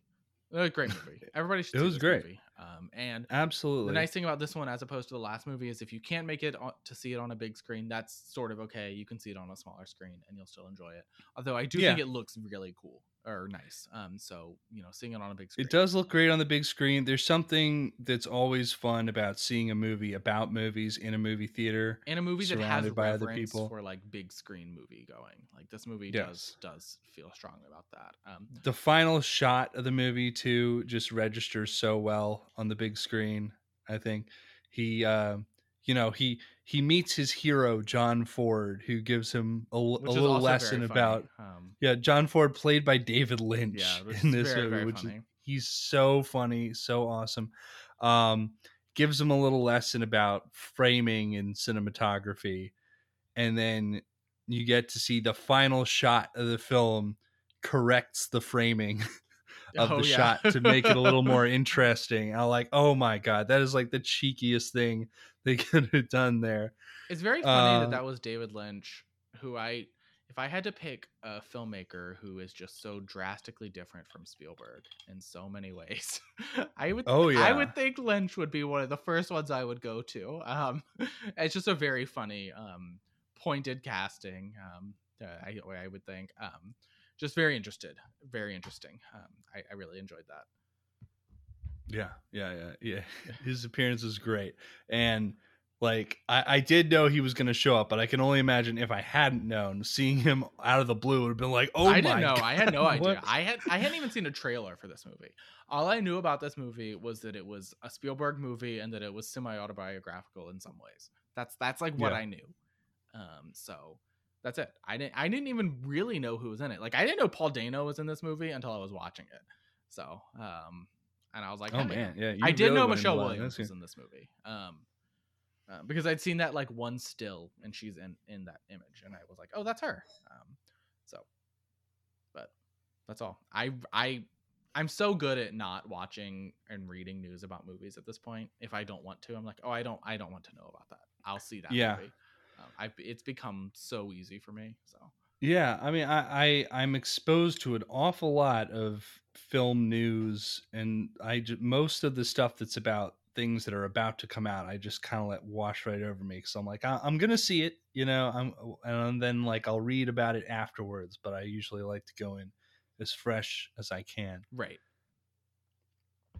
um Michelle Williams in the opening scene of this movie when they're waiting in line at the movie theater is basically Nicole Kidman's character from the AMC oh my god, ads. yes, yeah. She's like movies are like dreams projected on the screen. I'm like, oh my god. I really We- thought she was gonna launch into the monologue. we come to this place for magic. I was like, let's do it. Let's do it all right now. Um, God, you know what? They said they renewed her for a second, like year of the ad, but they didn't change the ad. I wish they had done like a new one. I like, you know, but it's okay. Um, Yeah, we, we we could use a refresh. I mean, the classic you don't want to mess with the classic, but we could just do with more of the same. exactly, exactly. Um, maybe Nicole, and she just didn't want to do it. Um, but yeah, um, yes, I did think I did have the same thought when she was doing that bit at the opening. I was like, oh hell yeah, we're doing the AMC intro here. Um, I wish she I wish she had pulled out a like an AMC freestyle Coca Cola. Um, but you know that's okay. Um, They didn't have the freestyle machine back then. That's you know that's the biggest problem. What? Crazy because more yeah, you know more people went to the movies you know back in the day before the AMC freestyle machines. Ergo, AMC freestyle soda machines c- cause a decrease in movie going. That Yeah, I think that's that's, what we need to take away from this. If you if you charted them on a graph, you'd see movie going public decreases as you increase the number of freestyle machines. crazy, crazy. Who would have thought? In order to fix it, they need to put actual soda jerks in the movie Oh theaters who will who really mix mix it up for you in real God, time. I would love that. I would fucking love that. Um, Alamo should do that. That's what Alamo should get some. That's that's what needs to happen. They need an old timey soda counter in the Alamo right next to the bar. Yeah.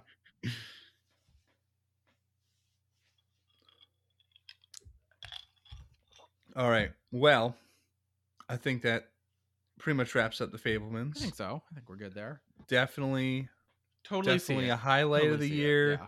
Going to be an Oscar contender. It better be. It better get some nominations.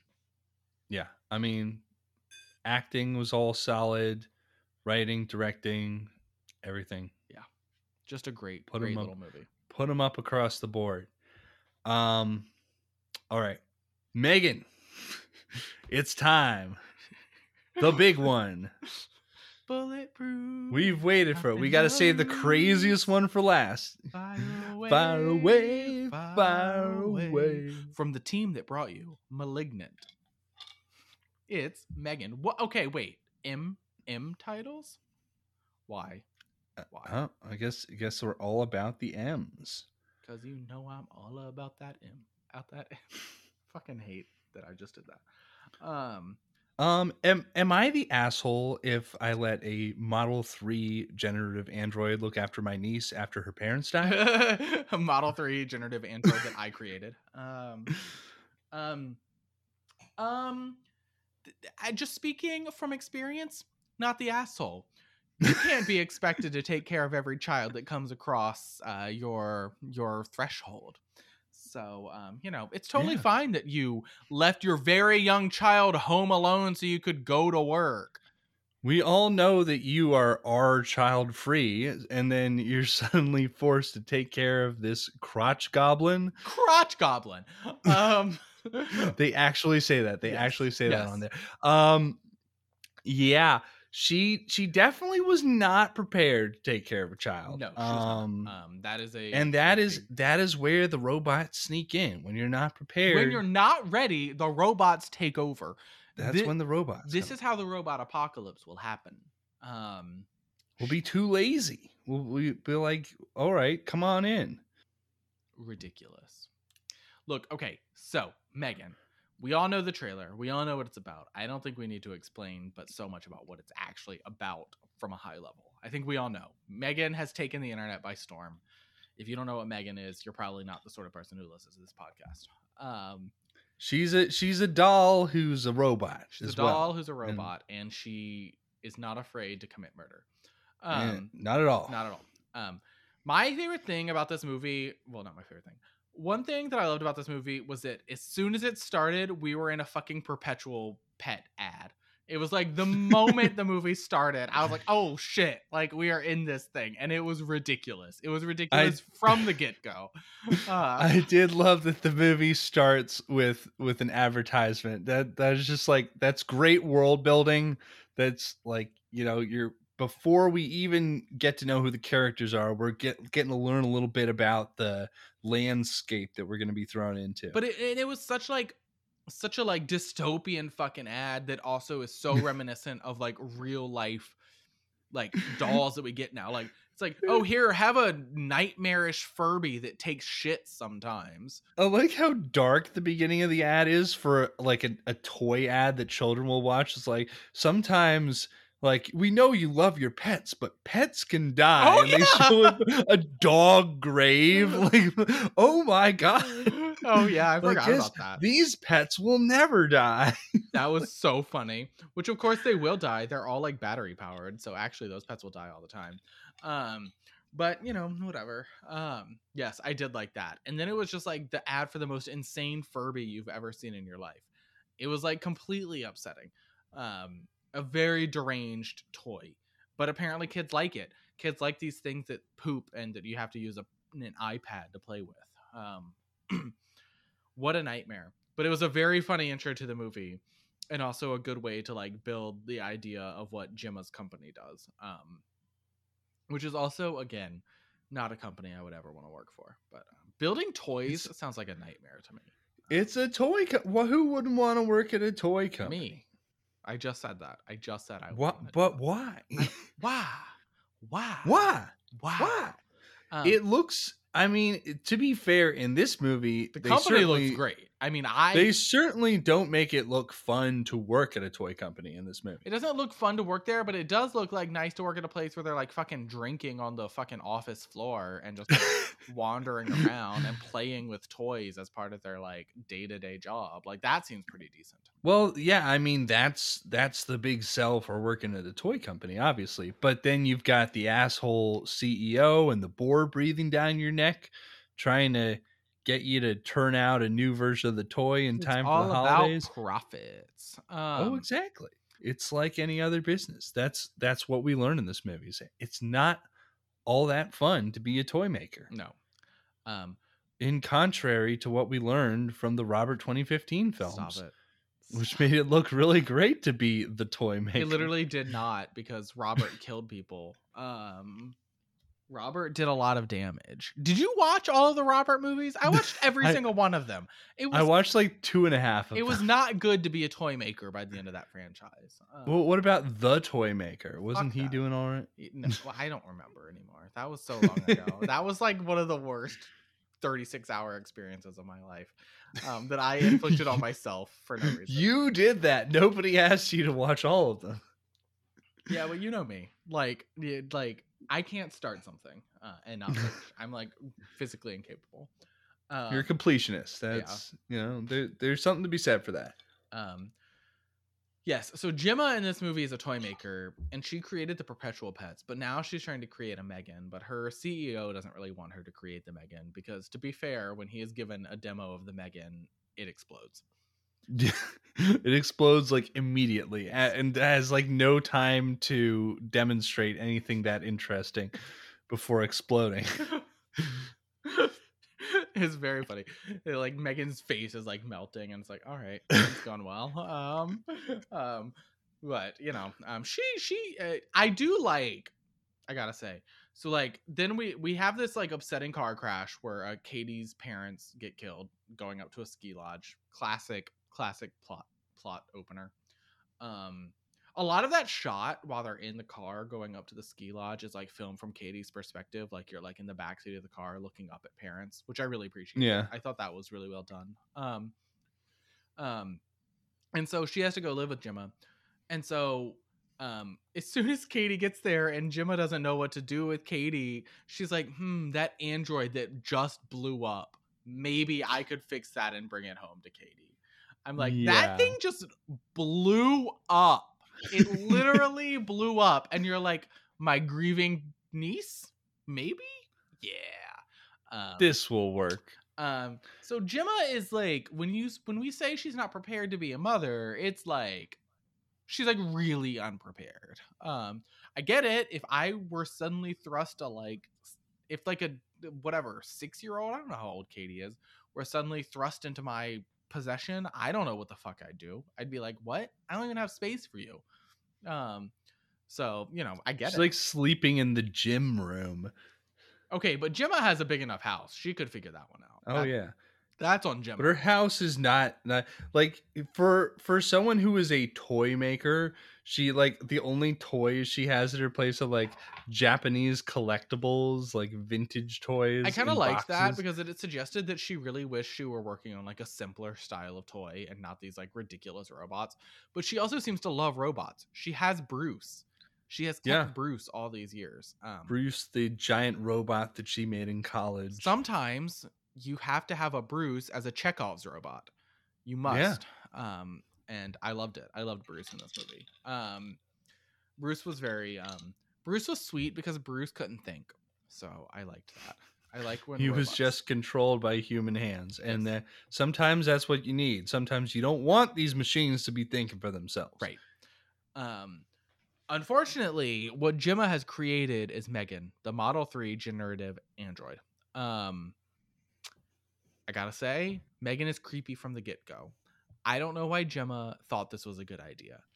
Megan is a little blonde American girl doll who also happens to be a walking, thinking, talking robot. Don't like it. Would never want that anywhere in my vicinity. Would never be happy with that. She dresses like Madeline, the French schoolgirl. Um, and like it's upsetting. It's deeply upsetting. She sits on a charger overnight. She sits on a charger. That's also upsetting. Um, in the window. Um, she Megan is She's got a charge. She's got a charge, I get it. But Megan is deeply upsetting. Um, Megan does many things that are unhinged in this movie. I like the one of our earlier scenes of Megan being unhinged is when like Katie is crying about her parents and it's the display before the board and Megan comes in and she's like, "Why are you sad?" And it's the most unhinged thing. We're watching this doll try to console a grieving child and nobody's like, "Let me go in to talk to this grieving child." They're like, "Let the doll fucking handle it." Let the robot perform therapy I, right I'm now. like, are we okay? Is anybody in this room like mentally sound? Because that's not normal. And somebody should go in and talk to that little girl. Like, she's crying about her parents, and you're letting a doll console her. like, do you that under- moment was so insane too, because it's like she like recorded the child's memory of her dead mother so she could play it back whenever she wanted, and then like sang a song. Oh yeah, she sang a song. That was the It's like- first of of three singing songs, and um, it's like, okay, maybe this is helping, but also this is an insane thing for a toy to do. right. Like, why is this what the toy does? and nobody's like and, and, and the, the board is like oh my god that was so beautiful and it's like you don't think that was fucking weird? You don't you think that was normal? You think that was a normal thing that just occurred? You're like fine with that? Because that's abnormal. You are all unusual humans. Um megan is upsetting. Me- i don't want my doll uh, like it's a theme of the movie but like the doll is taking the place of like being a parent or an adult figure in this child's life and like it, it like that's not a thing that anybody should want or do and that katie becomes attached to megan in a way that is upsetting. I thought she was going to do brahms the boy part 2 style shit with this doll by the end. I was like she's going to be attached to it. This is all over. Like you've lost. Katie is now fully on the side of the robots in the coming war um, but she you know katie cha- has a change of heart by the end but um you know i i really thought that you know this was going to be a movie in which the robot won won won won the girl over and it was all just going to be them against the world because now, once once Katie realizes the robot's full murderous intent, she's not on board with that. no and that's good but like for a while there it was unclear because nobody else is stepping up to be a parent or an adult figure for for katie in any way that's like meaningful for so long And- that's true. And Gemma, Uh, I think- Gemma tries a few times, but she struggles. She really struggles. and she's got a lot going on and and she didn't ask for this but and suddenly she's she in just that lost situation. I mean, that's also And- a big thing. I think a big theme here is like how easy it is to let technology raise your children but clearly there are some very real dangers to that uh, the technology might just start killing Yeah, people I was gonna Who say it might become homicidal. Um, if you raise your kids to just anytime they cry, give them an iPad, just letting you know the iPad might kill them. It could happen. you never know You never know what's gonna happen. Um, that that is, I mean, that is obviously one of the themes here. Is just like how much control are we ceding to like robots and artificial intelligence? Like we're doing it all the time. Um, you know, just ceding responsibilities and controls and and and duties that we should be fulfilling, um, because it's easy.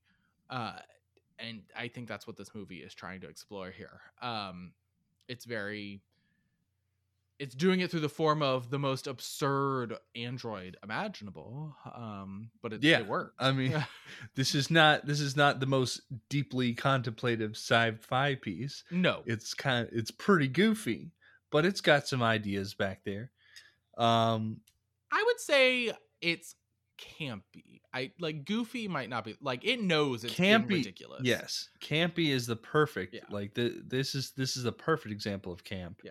It is it is knowing knowingly strange and silly but not like in your face winking right so Right. it's it's just having fun much like malignant for a lot of its runtime it's it's um it's it's doing it, it you can tell that it's the same team who did Yeah. the story and writing Oh, yeah.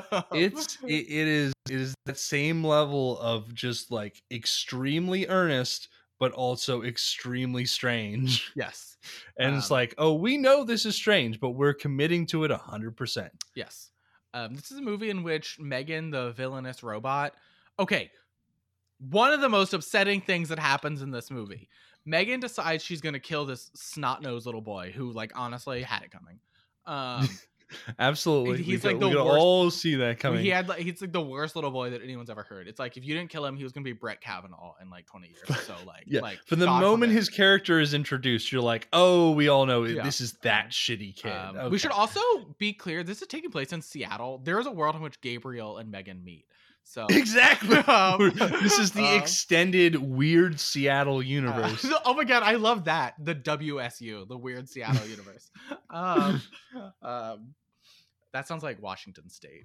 Wazzu, go Cougars. Um, but um, so yeah, they're um they're like at some like day camp or whatever because Gemma wants to make sure that Katie gets some human friends. Totally fair on Gemma's part, but she the damage Yeah. is done. Um, also everybody always thinks Megan's like a real girl until she talks and she's clearly an android and they're like holy shit the, Um, the the teacher's reaction to seeing Megan turn her head and realizing it's a robot is so funny. She's like, "Oh my god!" it's so funny and then like for the rest of that conversation, she's like staring at it, like, "Ugh." Yeah. you can tell she's terrified of this thing, and yet they're like, "Oh yes, let's let's bring the doll." To camp as long as it sits on the toy table. There's that shot of Megan sitting on the toy table, like surrounded by like stuffed elephants and bears, and Megan's like, Megan's not even doing anything, but we've gotten to know Megan so well, you can see the annoyance in her eyes. She's like, "What the fuck is going on over here?" Um, Absolutely. it's so fucking funny. Um, um, but Megan, we are introduced to this boy by his mother being like, "Isn't he like the sweetest boy ever?" And he's like, "Fuck off" to his mom, like, in the Yeah. distance. um, and I'm like, "All right, this boy is like the fucking worst." Um, and he is, and he's like, "Does the robot talk? Make it talk." Um, and he's like getting mad. Megan goes full unhinged mode on this fucking boy and rips his fucking ear off. It is the most insane thing. Like very graphically. Like we get it's not like it happens all at once. You get like several different shots of her stretching so far. it stretching it and stretching it until it rips. It is ridiculous. His ear stretches like fucking bubble gum. It's just like I'm like, what's going on? it was so great. Um, and he's like, he's just like, what the fuck? Um, It's so good. It's so good. Um, oh my god. And when she looks at him and she's like, This is the part where you run. And I'm like, Yeah, I would think so. And then she gallops like a fucking horse. Gets down on all fours and is running along. Just like, oh my god, that scene is so absurd. it's so good. And she eventually, you know, spoiler alert, she kills him by pushing him in front of a car so he gets hit. Um and I love the shot of her like looking around and her hair is just disheveled and there are leaves in her hair and she's just like, Yeah, I'm here now. Um and I'm like, all right, fucking Megan, why not? Um um oh god, it's so good. That is like and that's like one of her first like real kills. Um because I would I will say I was shocked that this movie had like a decently slow build to when Megan um Yeah. starts doing murder. Um Well, yeah, there's there's so much time early on that's spelt spent like getting to know Katie and Gemma and like getting to see and it's creepy what stuff their life Megan is like before Megan. Yeah. But it's still And then, it's still like- creepy. Like when we meet Megan, it's creepy from the beginning, but she takes a while to become murderous. Yeah. Yeah, she she's like acting ostensibly normal, but she's always kind of creepy and you get to see her doing some things that are outside of her programming clearly. So you know that she's got more going on than the toy makers are aware of. But she doesn't really start doing like straight up evil things until well into the movie. Yeah. Like the the the incident with the dog is is the first real Does the dog come In before the boy? I think so. oh, the dog. yeah. Yes, the dog, but not not the neighbor. Not not the not the neighbor. Yeah, not the yeah, neighbor yeah. the neighbor comes later Yeah. um but the dog first the way she lures the dog That's so okay. So a thing that Megan can do is perfectly imitate voices, um, because she records them and plays them back. Um, yeah she's much like the bear from annihilation in that way I thought of the Bear in Annihilation. I also thought of the fucking Hunger Games. Um, and those uh the mocking the mocking jays that just Oh, yeah, yeah, you're yeah. saying. Uh, the jabber jays. I can't remember what they're. I think they're the jabber jays. I think that's the right. Repeat are the jabber jays. Um, Um, but yeah, it's um, it, she can repeat it back, so she's like repeating back like the like the neighbor calling the dog to get the dog. Come here, Yeah. come oh my here, god, boy. that's so upsetting. Um, she really, the, you know, our first glimpse at Megan's evil, of course, is her killing a dog. It's uh, like ta- classic horror movie trope is like, oh, they killed a dog. All right, yep, uh, evil. Um, can't do that. She's like she's like a little Michael Myers. Well, did she eat it? we don't know. she eat it? I don't think she would have any reason. I don't think she can gain energy from the flesh, but who knows? Who knows? Maybe Gain- just for fun. gain energy from the flesh. I don't think Um, she can digest the dog. I, I don't think she has a work that way. digestive system. I think you're probably right about that. Maybe in Megan 2, we find out that her nature is completely different. She's like Brahms the boy too. Well, there's well, and, like, eventually she'll be like sudden- like Chucky in Child's Play, who can bleed and shit. Um, yeah. Suddenly she's magical instead of technological. Who knows? there absolutely needs to be a scene in which Megan meets Brahms. Um, that that like Brahms is definitely like the boy equivalent to Megan. Um, just like in their like posh atmosphere and everything, you know, like they they have the same like they have the, the fancy outfits and everything. The only thing right? is, like, Megan would like absolutely annihilate Brahms. I mean, there would be no, it's no battle there. Megan like would destroy him. Sorry, Brahms. Yeah, yeah, I, I think that's that's definitely true. they would have to befriend one another because if they fought, Brahms would be no match. Um, so um, unless Brahms became his weird tree god entity thing, whatever was happening at the end of Brahms the Boy Two, um, There was a lot happening at the end I of will- Brahms Boy too. that was a great example of a movie that was like pretty basic and boring until the final 15 minutes and then you were like wait what the fuck um, um, That's what this is about. Um, it's it's like the end of Men. You're just like, oh, oh the end of Men. yeah that that was oh man yeah that was a lot too i was like wait what the fuck um yeah um uh, but Megan, Megan is ridiculous from the beginning because she's a walking android. I mean, it is it. She's just like fucking. It's creepy. It's weird, and these people are like, "Wow, isn't this so impressive?" And I'm like, "Yeah, at what cost? Like, the cost is high. I don't want this thing anywhere near me. This is like Alexa on steroids. I don't need that. I don't need Siri to be an embodied thing walking through my house. I don't need that. That's upsetting to me. Um, I don't need Yeah. the company that made a Furby that shits to also make me a walking, talking little girl. Like, if I wanted a child, I'd have a child. I don't need the doll.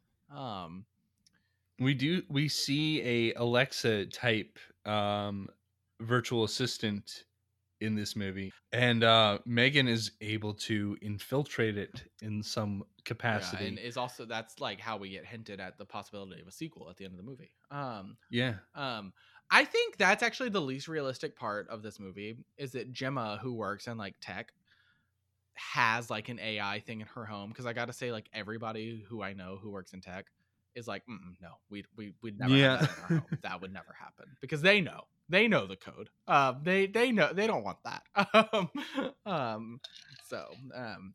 That's like the least realistic thing here, but I guess Gemma's kind of like a toy maker who is like tangentially in like tech. It you know it's like a little different, so maybe I don't know but um but like she obviously if she left toy making she could just have a tech job anywhere because that's what she does um Yeah, I mean, Um, she she programmed this AI Yeah. that was able to become self aware. Yeah. So I think yeah her talents are a little underutilized at the toy company. well th- there's a clear reason why she's working in like the the like the more technologically advanced toys um you know um, because she obviously is in programming and stuff like that she's not just like a she's not building like a fucking jack in the box um so no, um yeah but um yeah i i did i did i did take immediate note of the fact that she had that fucking um virtual assistant and i was like no she's in tech that doesn't happen even i after my years of working in my current job i was like i don't turn on my echo anymore i don't do it it my no we're not doing the alexa echo thing anymore that's not mm-mm. Mhm.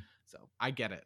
And I, you know, Gemma wouldn't have that. So Gemma does have a rock'em sock'em bopper called Bruce. um, which is my favorite character in the movie.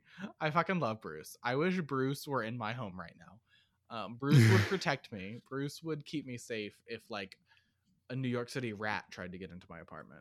Um, We definitely need Bruce to come back for the sequel. we need Bruce. We need in- Bruce. in a more fully fledged form Megan too. to fight back Bruce. against Megan. Um, yeah, I need I need that Megan versus Bruce.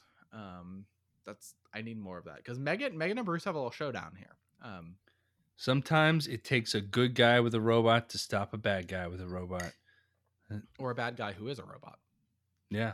Um, because yeah, that's the thing. So that's the difference here, and I do think that's interesting to, to call out. Is that um the fight at the end? It comes down to like Bruce being involved, but Bruce is not a robot who can act on his own. You have to No, control like- Bruce. Motion capture Yeah. control. Um, and I think that I think that's like thematically very important to what the movie is trying to say there, because Megan is a robot who's just acting on its own, and you know that's why she gets out of control. Is they they've given her too much you know authority and power. Um, she can just do whatever the fuck she wants. She's insane. She breaks a paper cutter and dances around with a blade to kill people. It's insane. that whole scene. I thought it was so funny after like how much of that scene is in the trailer, seeing it in context in the movie It's just so nuts that like out of nowhere she just comes into the hallway and starts like dancing Yes. and then kills a guy with a paper cutter. She's just doing her fucking little dances and killing people with a paper cutter. It's so fucking funny. It's so good. So good. Um I loved that scene. But like Bruce couldn't do that. Is all I'm saying. Bruce could not do No. Bruce could not do that. And I think that's really important as like a thematic point to like the climax here. Um is it is it Bruce is not like a self-sufficient thing that you've created. Like Megan is like Megan is like if Mary Shelley had written Frankenstein in 2022 after using TikTok for a bunch of days.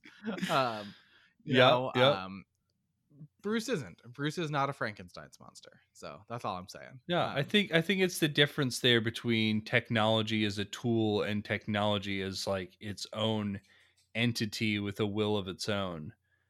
There's like you can use Bruce to your advantage, but uh Megan has her own goals and ambitions. Like Megan is like technology for both technology's sake, like just like like can I do it? Yes. Should I do it? Questionable. You know, the classic Jurassic Park question.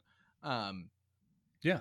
And and technology as a me as a as a con- like I don't want to say convenience because there's nothing wrong with convenience, but like shortcuts. You know what I mean? Like shortcuts that we don't Mhm. need. Like you don't need to shortcut parenting, for example, and that's what Megan really does is shortcut parenting. You shouldn't have that. Like that should not be a thing.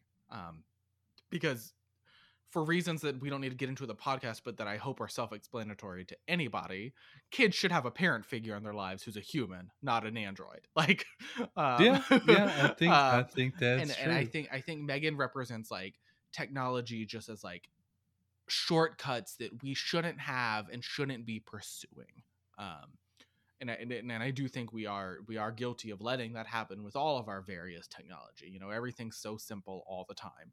Um, so, you know, I, I think that's what Megan represents, and I think I do I I did like that climactic battle for that reason. Um, all that said, Yeah. I just fucking love Megan. I want like Megan to be like I want to see like six more Megan movies where like it's just her running around like killing new people. Like I don't know. I want Megan to keep. I don't want Megan to be like Chucky necessarily, but like I need more. I need more Megan hijinks. I need to know what's going on. yes, absolutely. We need more of that. Her doing her TikTok dances, Absolutely. bouncing off the walls. She should keep evolving. She should like whatever Sing- whatever the culture does. Megan is in tune. Singing Singing Titanium. titanium as a lullaby. That was also yeah. I can't believe it's the first time we're actually it's straightforwardly mentioning. She fucking when she sang Titanium, I think I like something inside me broke. I was like, this is fucking insane. Why is she singing Titanium? Um, presumably because Or- she is Titanium, but also it is the most ridiculous lullaby I could ever imagine. and Katie is just sitting there taking it. She's just like, She's like, yes, yeah. yeah, that that so true. So true, so, Megan. So, so true, bestie. Bulletproof, nothing to lose. Fire away. Fire away. Um God, that was so fucking funny. I don't think I've ever I haven't laughed so hard in movie theater as I did at that moment in a while. that was that was top notch. And the trailers, you know, the Oh. trailers gave away a lot of moments here, but they did not give away Megan singing. Yeah, Uh, they didn't. They didn't have any of the singing in the trailers, which was great because Yeah. it was so unexpected, and there was like several moments where she sang, and it was completely crazy. It was so funny every time she sang. Every time.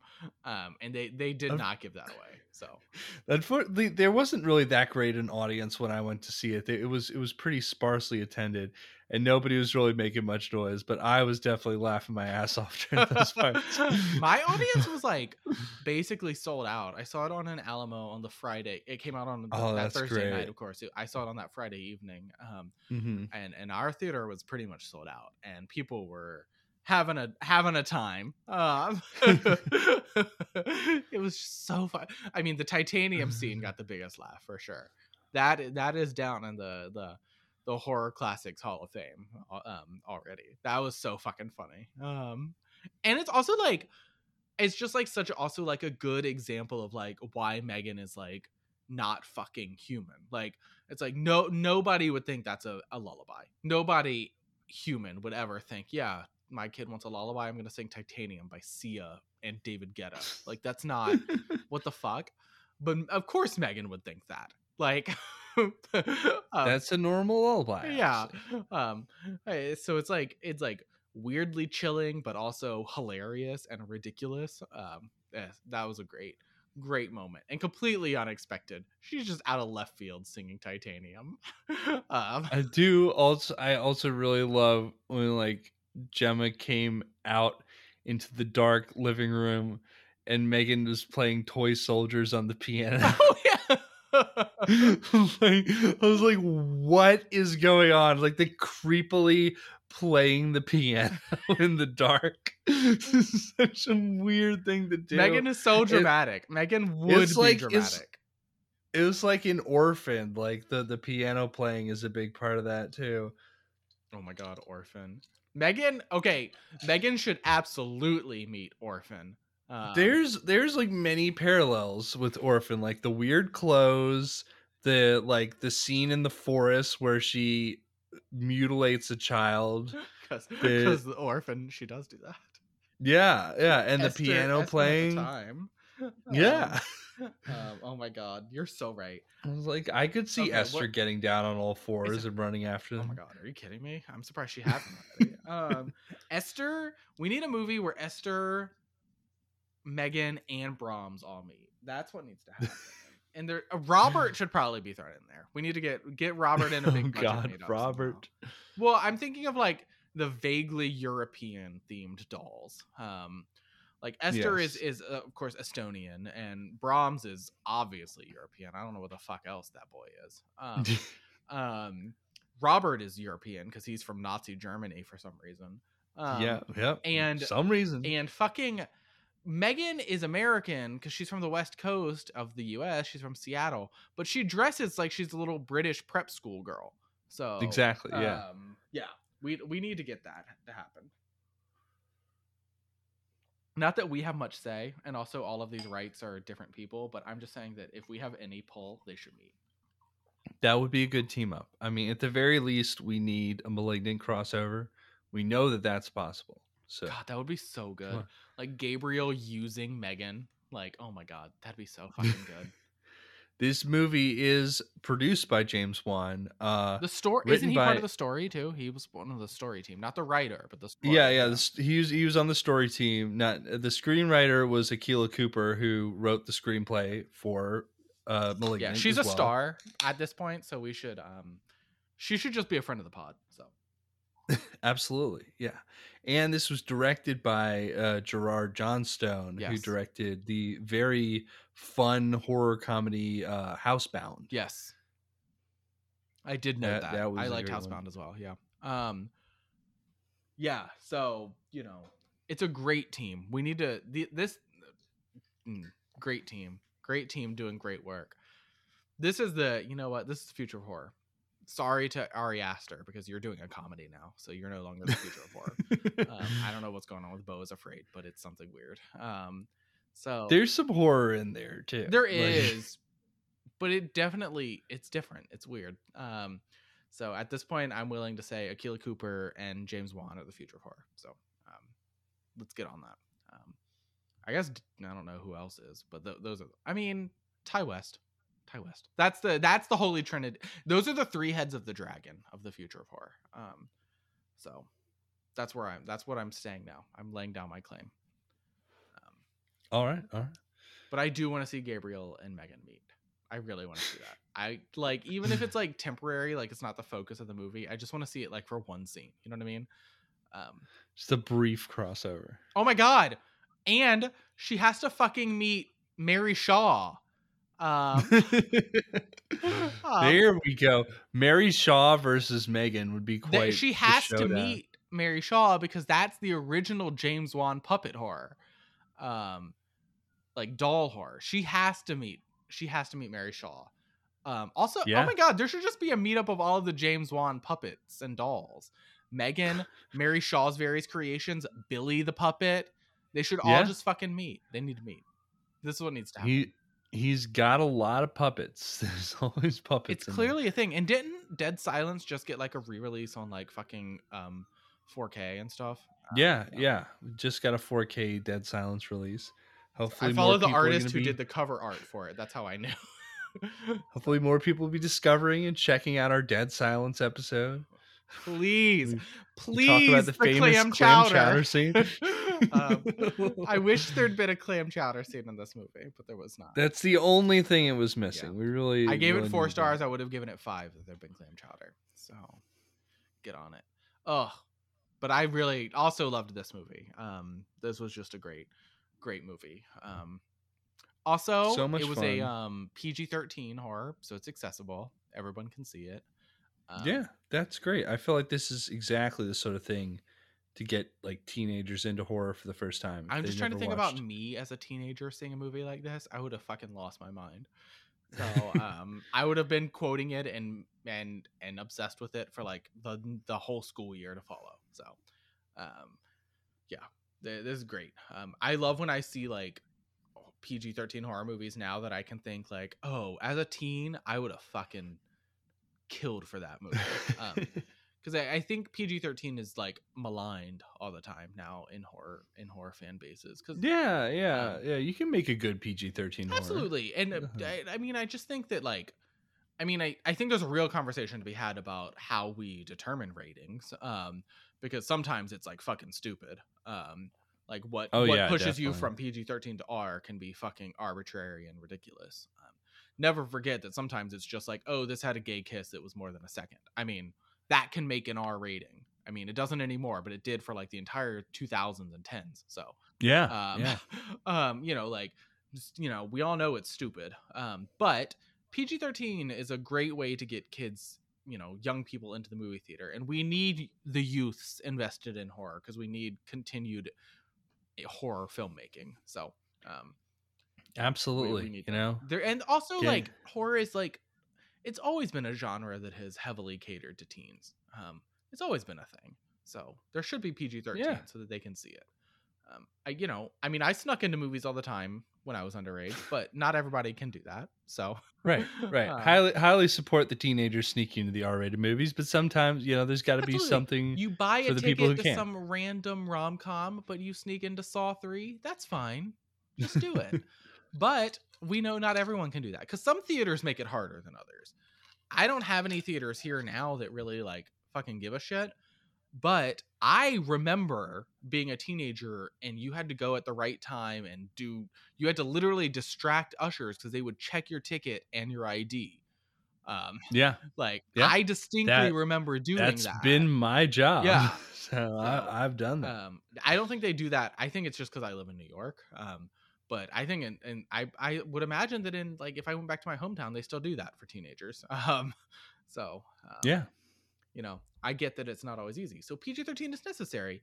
Also, sometimes it's okay that a horror movie isn't like violently gruesome the whole way. Although the ear pull scene in this is pretty gross.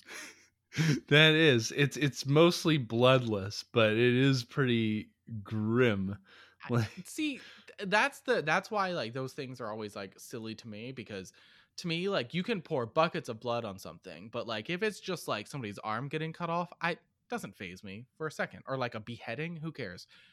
Yeah. Ear stuff, that's Someone- kind of cringe. That made me cringe. Not even- bit. Not cutting off, but pulling off, ripping off. that makes me cringe. Like that, like that it doesn't have to be bloody. I'm like, oh no, that seems terrible. That seems awful. Yeah. I don't want that. it, it, it's pretty grisly. Like uh, I'm amazed that you could put a scene like that in a PG-13 movie. it's uh it's prolonged too. It's, It's like very it's long. torturous. yeah, Like kudos to them for sneaking that one by. yeah. I can't believe that made it into the PG-13 cut of this movie. Um, that's that's wild to me. But good for the Yeah. movie. Yeah. The, the rating system is is very hard to follow, but you know get some weird stuff like that from time to time. You do. This, yeah. And the movie used its one fuck pretty well. So Oh yeah, yeah, that was top notch. that boy saying it, and the, the Um, kid flipping off his mother. so good, so good. Anyway, Megan is great. Everyone see Megan. Go see Megan. Support, Yes, support yes. small, support original horror. Um, Highly recommend support our it, boy you James know. Wan. Um, you know, Again, this is this is a this is an approachable horror film. Yes. This is one that that people who don't always watch horror might be into. Yeah, I do think that's like like this is um because it is pretty ridiculous, but it's not like malignant where it's so ridiculous that I think it's gonna put off people who aren't into the the yeah, genre. yeah. that Um, one you have to be into like really crazy stuff to, to be willing to Um, buy in. um but like um Megan is pretty accessible for anyone. I think anybody can watch Megan. Um I also think if you don't normally do horror, it's not so scary that it's like like it's probably not going to keep you up at night because you Yeah, you don't have an android in your home. So like you're fine. Um It's silly scary. yeah. Like it's it's the goofy kind. Yeah, I, I would think more people could watch this than than some other horror. So it's it's pretty pretty um pretty open for many people, um, and I would encourage it. Um, it's already it's already doing good numbers at the box office, but it doesn't hurt to do better. So Yeah. All right. Well, that is that's Megan. Um hopefully looking forward to seeing more from her in the future. oh, we will. Mm, We'll see more Megan. We will. She's she's going to be one of the new slasher canon. Oh yeah, we need a new slasher. fun. We oh man, it's been pretty good. We got Art the Clown recently and Megan. Yeah. Good times. Yeah, yeah. Good year for horror as always. I mean, I feel like the genre just keeps getting stronger and stronger even even as other uh movies in general are struggling these days at least at the box office Horror's but- in a pretty good place right now. 2022 was really good for horror, I would say. Um, yeah and 2023 is looking i mean the fact that we started off so strong in january that's a good sign january is Oh, usually yeah. the bad dumping ground for horror mm-hmm and we and like skinamarink is about to come out which looks fucking nightmarish so um, yeah i've heard crazy um, stuff about that um, there's and definitely the gonna be outwaters isn't far off that also looks pretty nuts like hey, we're gonna get some Mhm, and mhm. when is triple x that's probably that's this year right so um, that is this year so, yeah, we're, it's gonna be it's gonna be a year for horror. Um, so it'll be um when is Saw X? Is that this year? uh i don't they did Oh finish my god, Scream Six is so. also like in a few months. yes scream So, 6 is coming out soon Um, We might want to finally put out that Scream episode. Who knows? whoa. We'll see. But yeah, lots to look forward to. And we'll keep you updated as always. There's going to be a lot coming up in the near future. We've got Oscars too. Oscar Our season's going to Oscar be race kicking is off coming up very Yeah. soon. We're going to be gearing up for that again. When I'm just like, when at- the nominations get announced? Do you remember? Um, they usually come out like early February. I want to see. I want. Uh, I want to say. But each of the past few years has been weird and different. So at this point, I'm kind of confused. that is true. The ceremony this year is on March twelfth. Nominations announcement January 24th. Okay, so that's coming out very soon. Um, yeah. So maybe not by the next episode, but certainly in a very soon episode, we will be discussing the nominations. We'll be kicking 12 off days from now. So our Oscar race again. You know, every year I think we probably shouldn't do this again, but every year we do it none nonetheless. So Yeah. we're probably gonna be we're gonna be in the trenches again this year. I'm gonna try my Um, best. I like. We'll yeah. see. We'll see. We'll see how the nominations look. I I feel like I've missed a lot in the past year. I don't know if that's true or not, but I feel like I have. So I definitely I definitely feel like I have just like you know not catching stuff in time before it leaves the theaters. It's gonna be I it's just gonna think be I've tough missed this a year. lot of things that would be considered Oscar fodder. yes, yes, absolutely. Um, like I've So seen, we'll I've watched a, a lot of movies, but I have really honed in on genre stuff, not Oscar stuff. So Yes, yes, exactly. Um it's going to be it's to be tricky. Although I have been I've been working recently trying to catch up on some of that stuff. So we'll see. But you know, it, as as usual we'll have our work cut out for us. To have a big push to the finish line. Um and we're going to bring you along for it we always do. dear listeners. Yeah, it's gonna be a wild ride. Um, so until next time, uh, you can find us on all the major platforms. Leave us a review if you like what you're hearing. You can also reach out to us on social media. We're at Buzzed on Movies on Twitter. Can email us buzzedonmovies at gmail.com. And until next time, we'll see you at the movies. we will see you at the movies or in the WSU, the Weird Seattle Universe. Love that universe. Long to be there. Because it's like you know, like fucking Blade is an Avenger right now, and he's one of the top tier Avengers. Like I, I'm sure that if Disney wanted to use Blade, they could. Like Oh, yeah, there I is- Universal Studios has Blade. Oh man, a blade ride would be awesome. Be the curse that would be Castle. crazy. Yes. Uh, well, they should they should just replace the uh the old extraterrestrial alien encounter slash Stitch's Great Escape Oh my God, Stitch's Great Escape with a Oh, blade themed attraction Yes, they should do that. where you get attacked by vampires in the dark. Or fucking. Ghost Rider. Ghost Rider's an Avenger right now. Oh my god, Ghost Rider. you want to fucking give Ghost Rider? I mean, you, you're telling me they can't do Ghost Rider? yeah, I want a Ghost Ghost Rider. Rider indoor roller coaster with a lot of flames and darkness. That's what I want. We need a, a Ghost that. Rider straddle coaster where you get on like a, a bike Yes, like like that, yeah. Hagrid's motorbikes, and you just like do it. vroom, vroom. It should be like one where you go like on the Ghost Riders of history. Like the first Ghost Rider rode a woolly mammoth, so you should like start there. that would be great. That would be yeah. We actually it, it should be like an Epcot style like um Omni Move or Dark Ride where you just get taken through the history of Ghost Rider. yes, and It's an educational ride. They should get Nick Cage to do the voiceover. Um, he, he narrates it. Since the dawn of time, uh, Ghost Rider has fought on behalf of humanity. That's a really good impression. That's very good. Uh-huh. I don't I don't often do Nick Cage, so that one surprised me.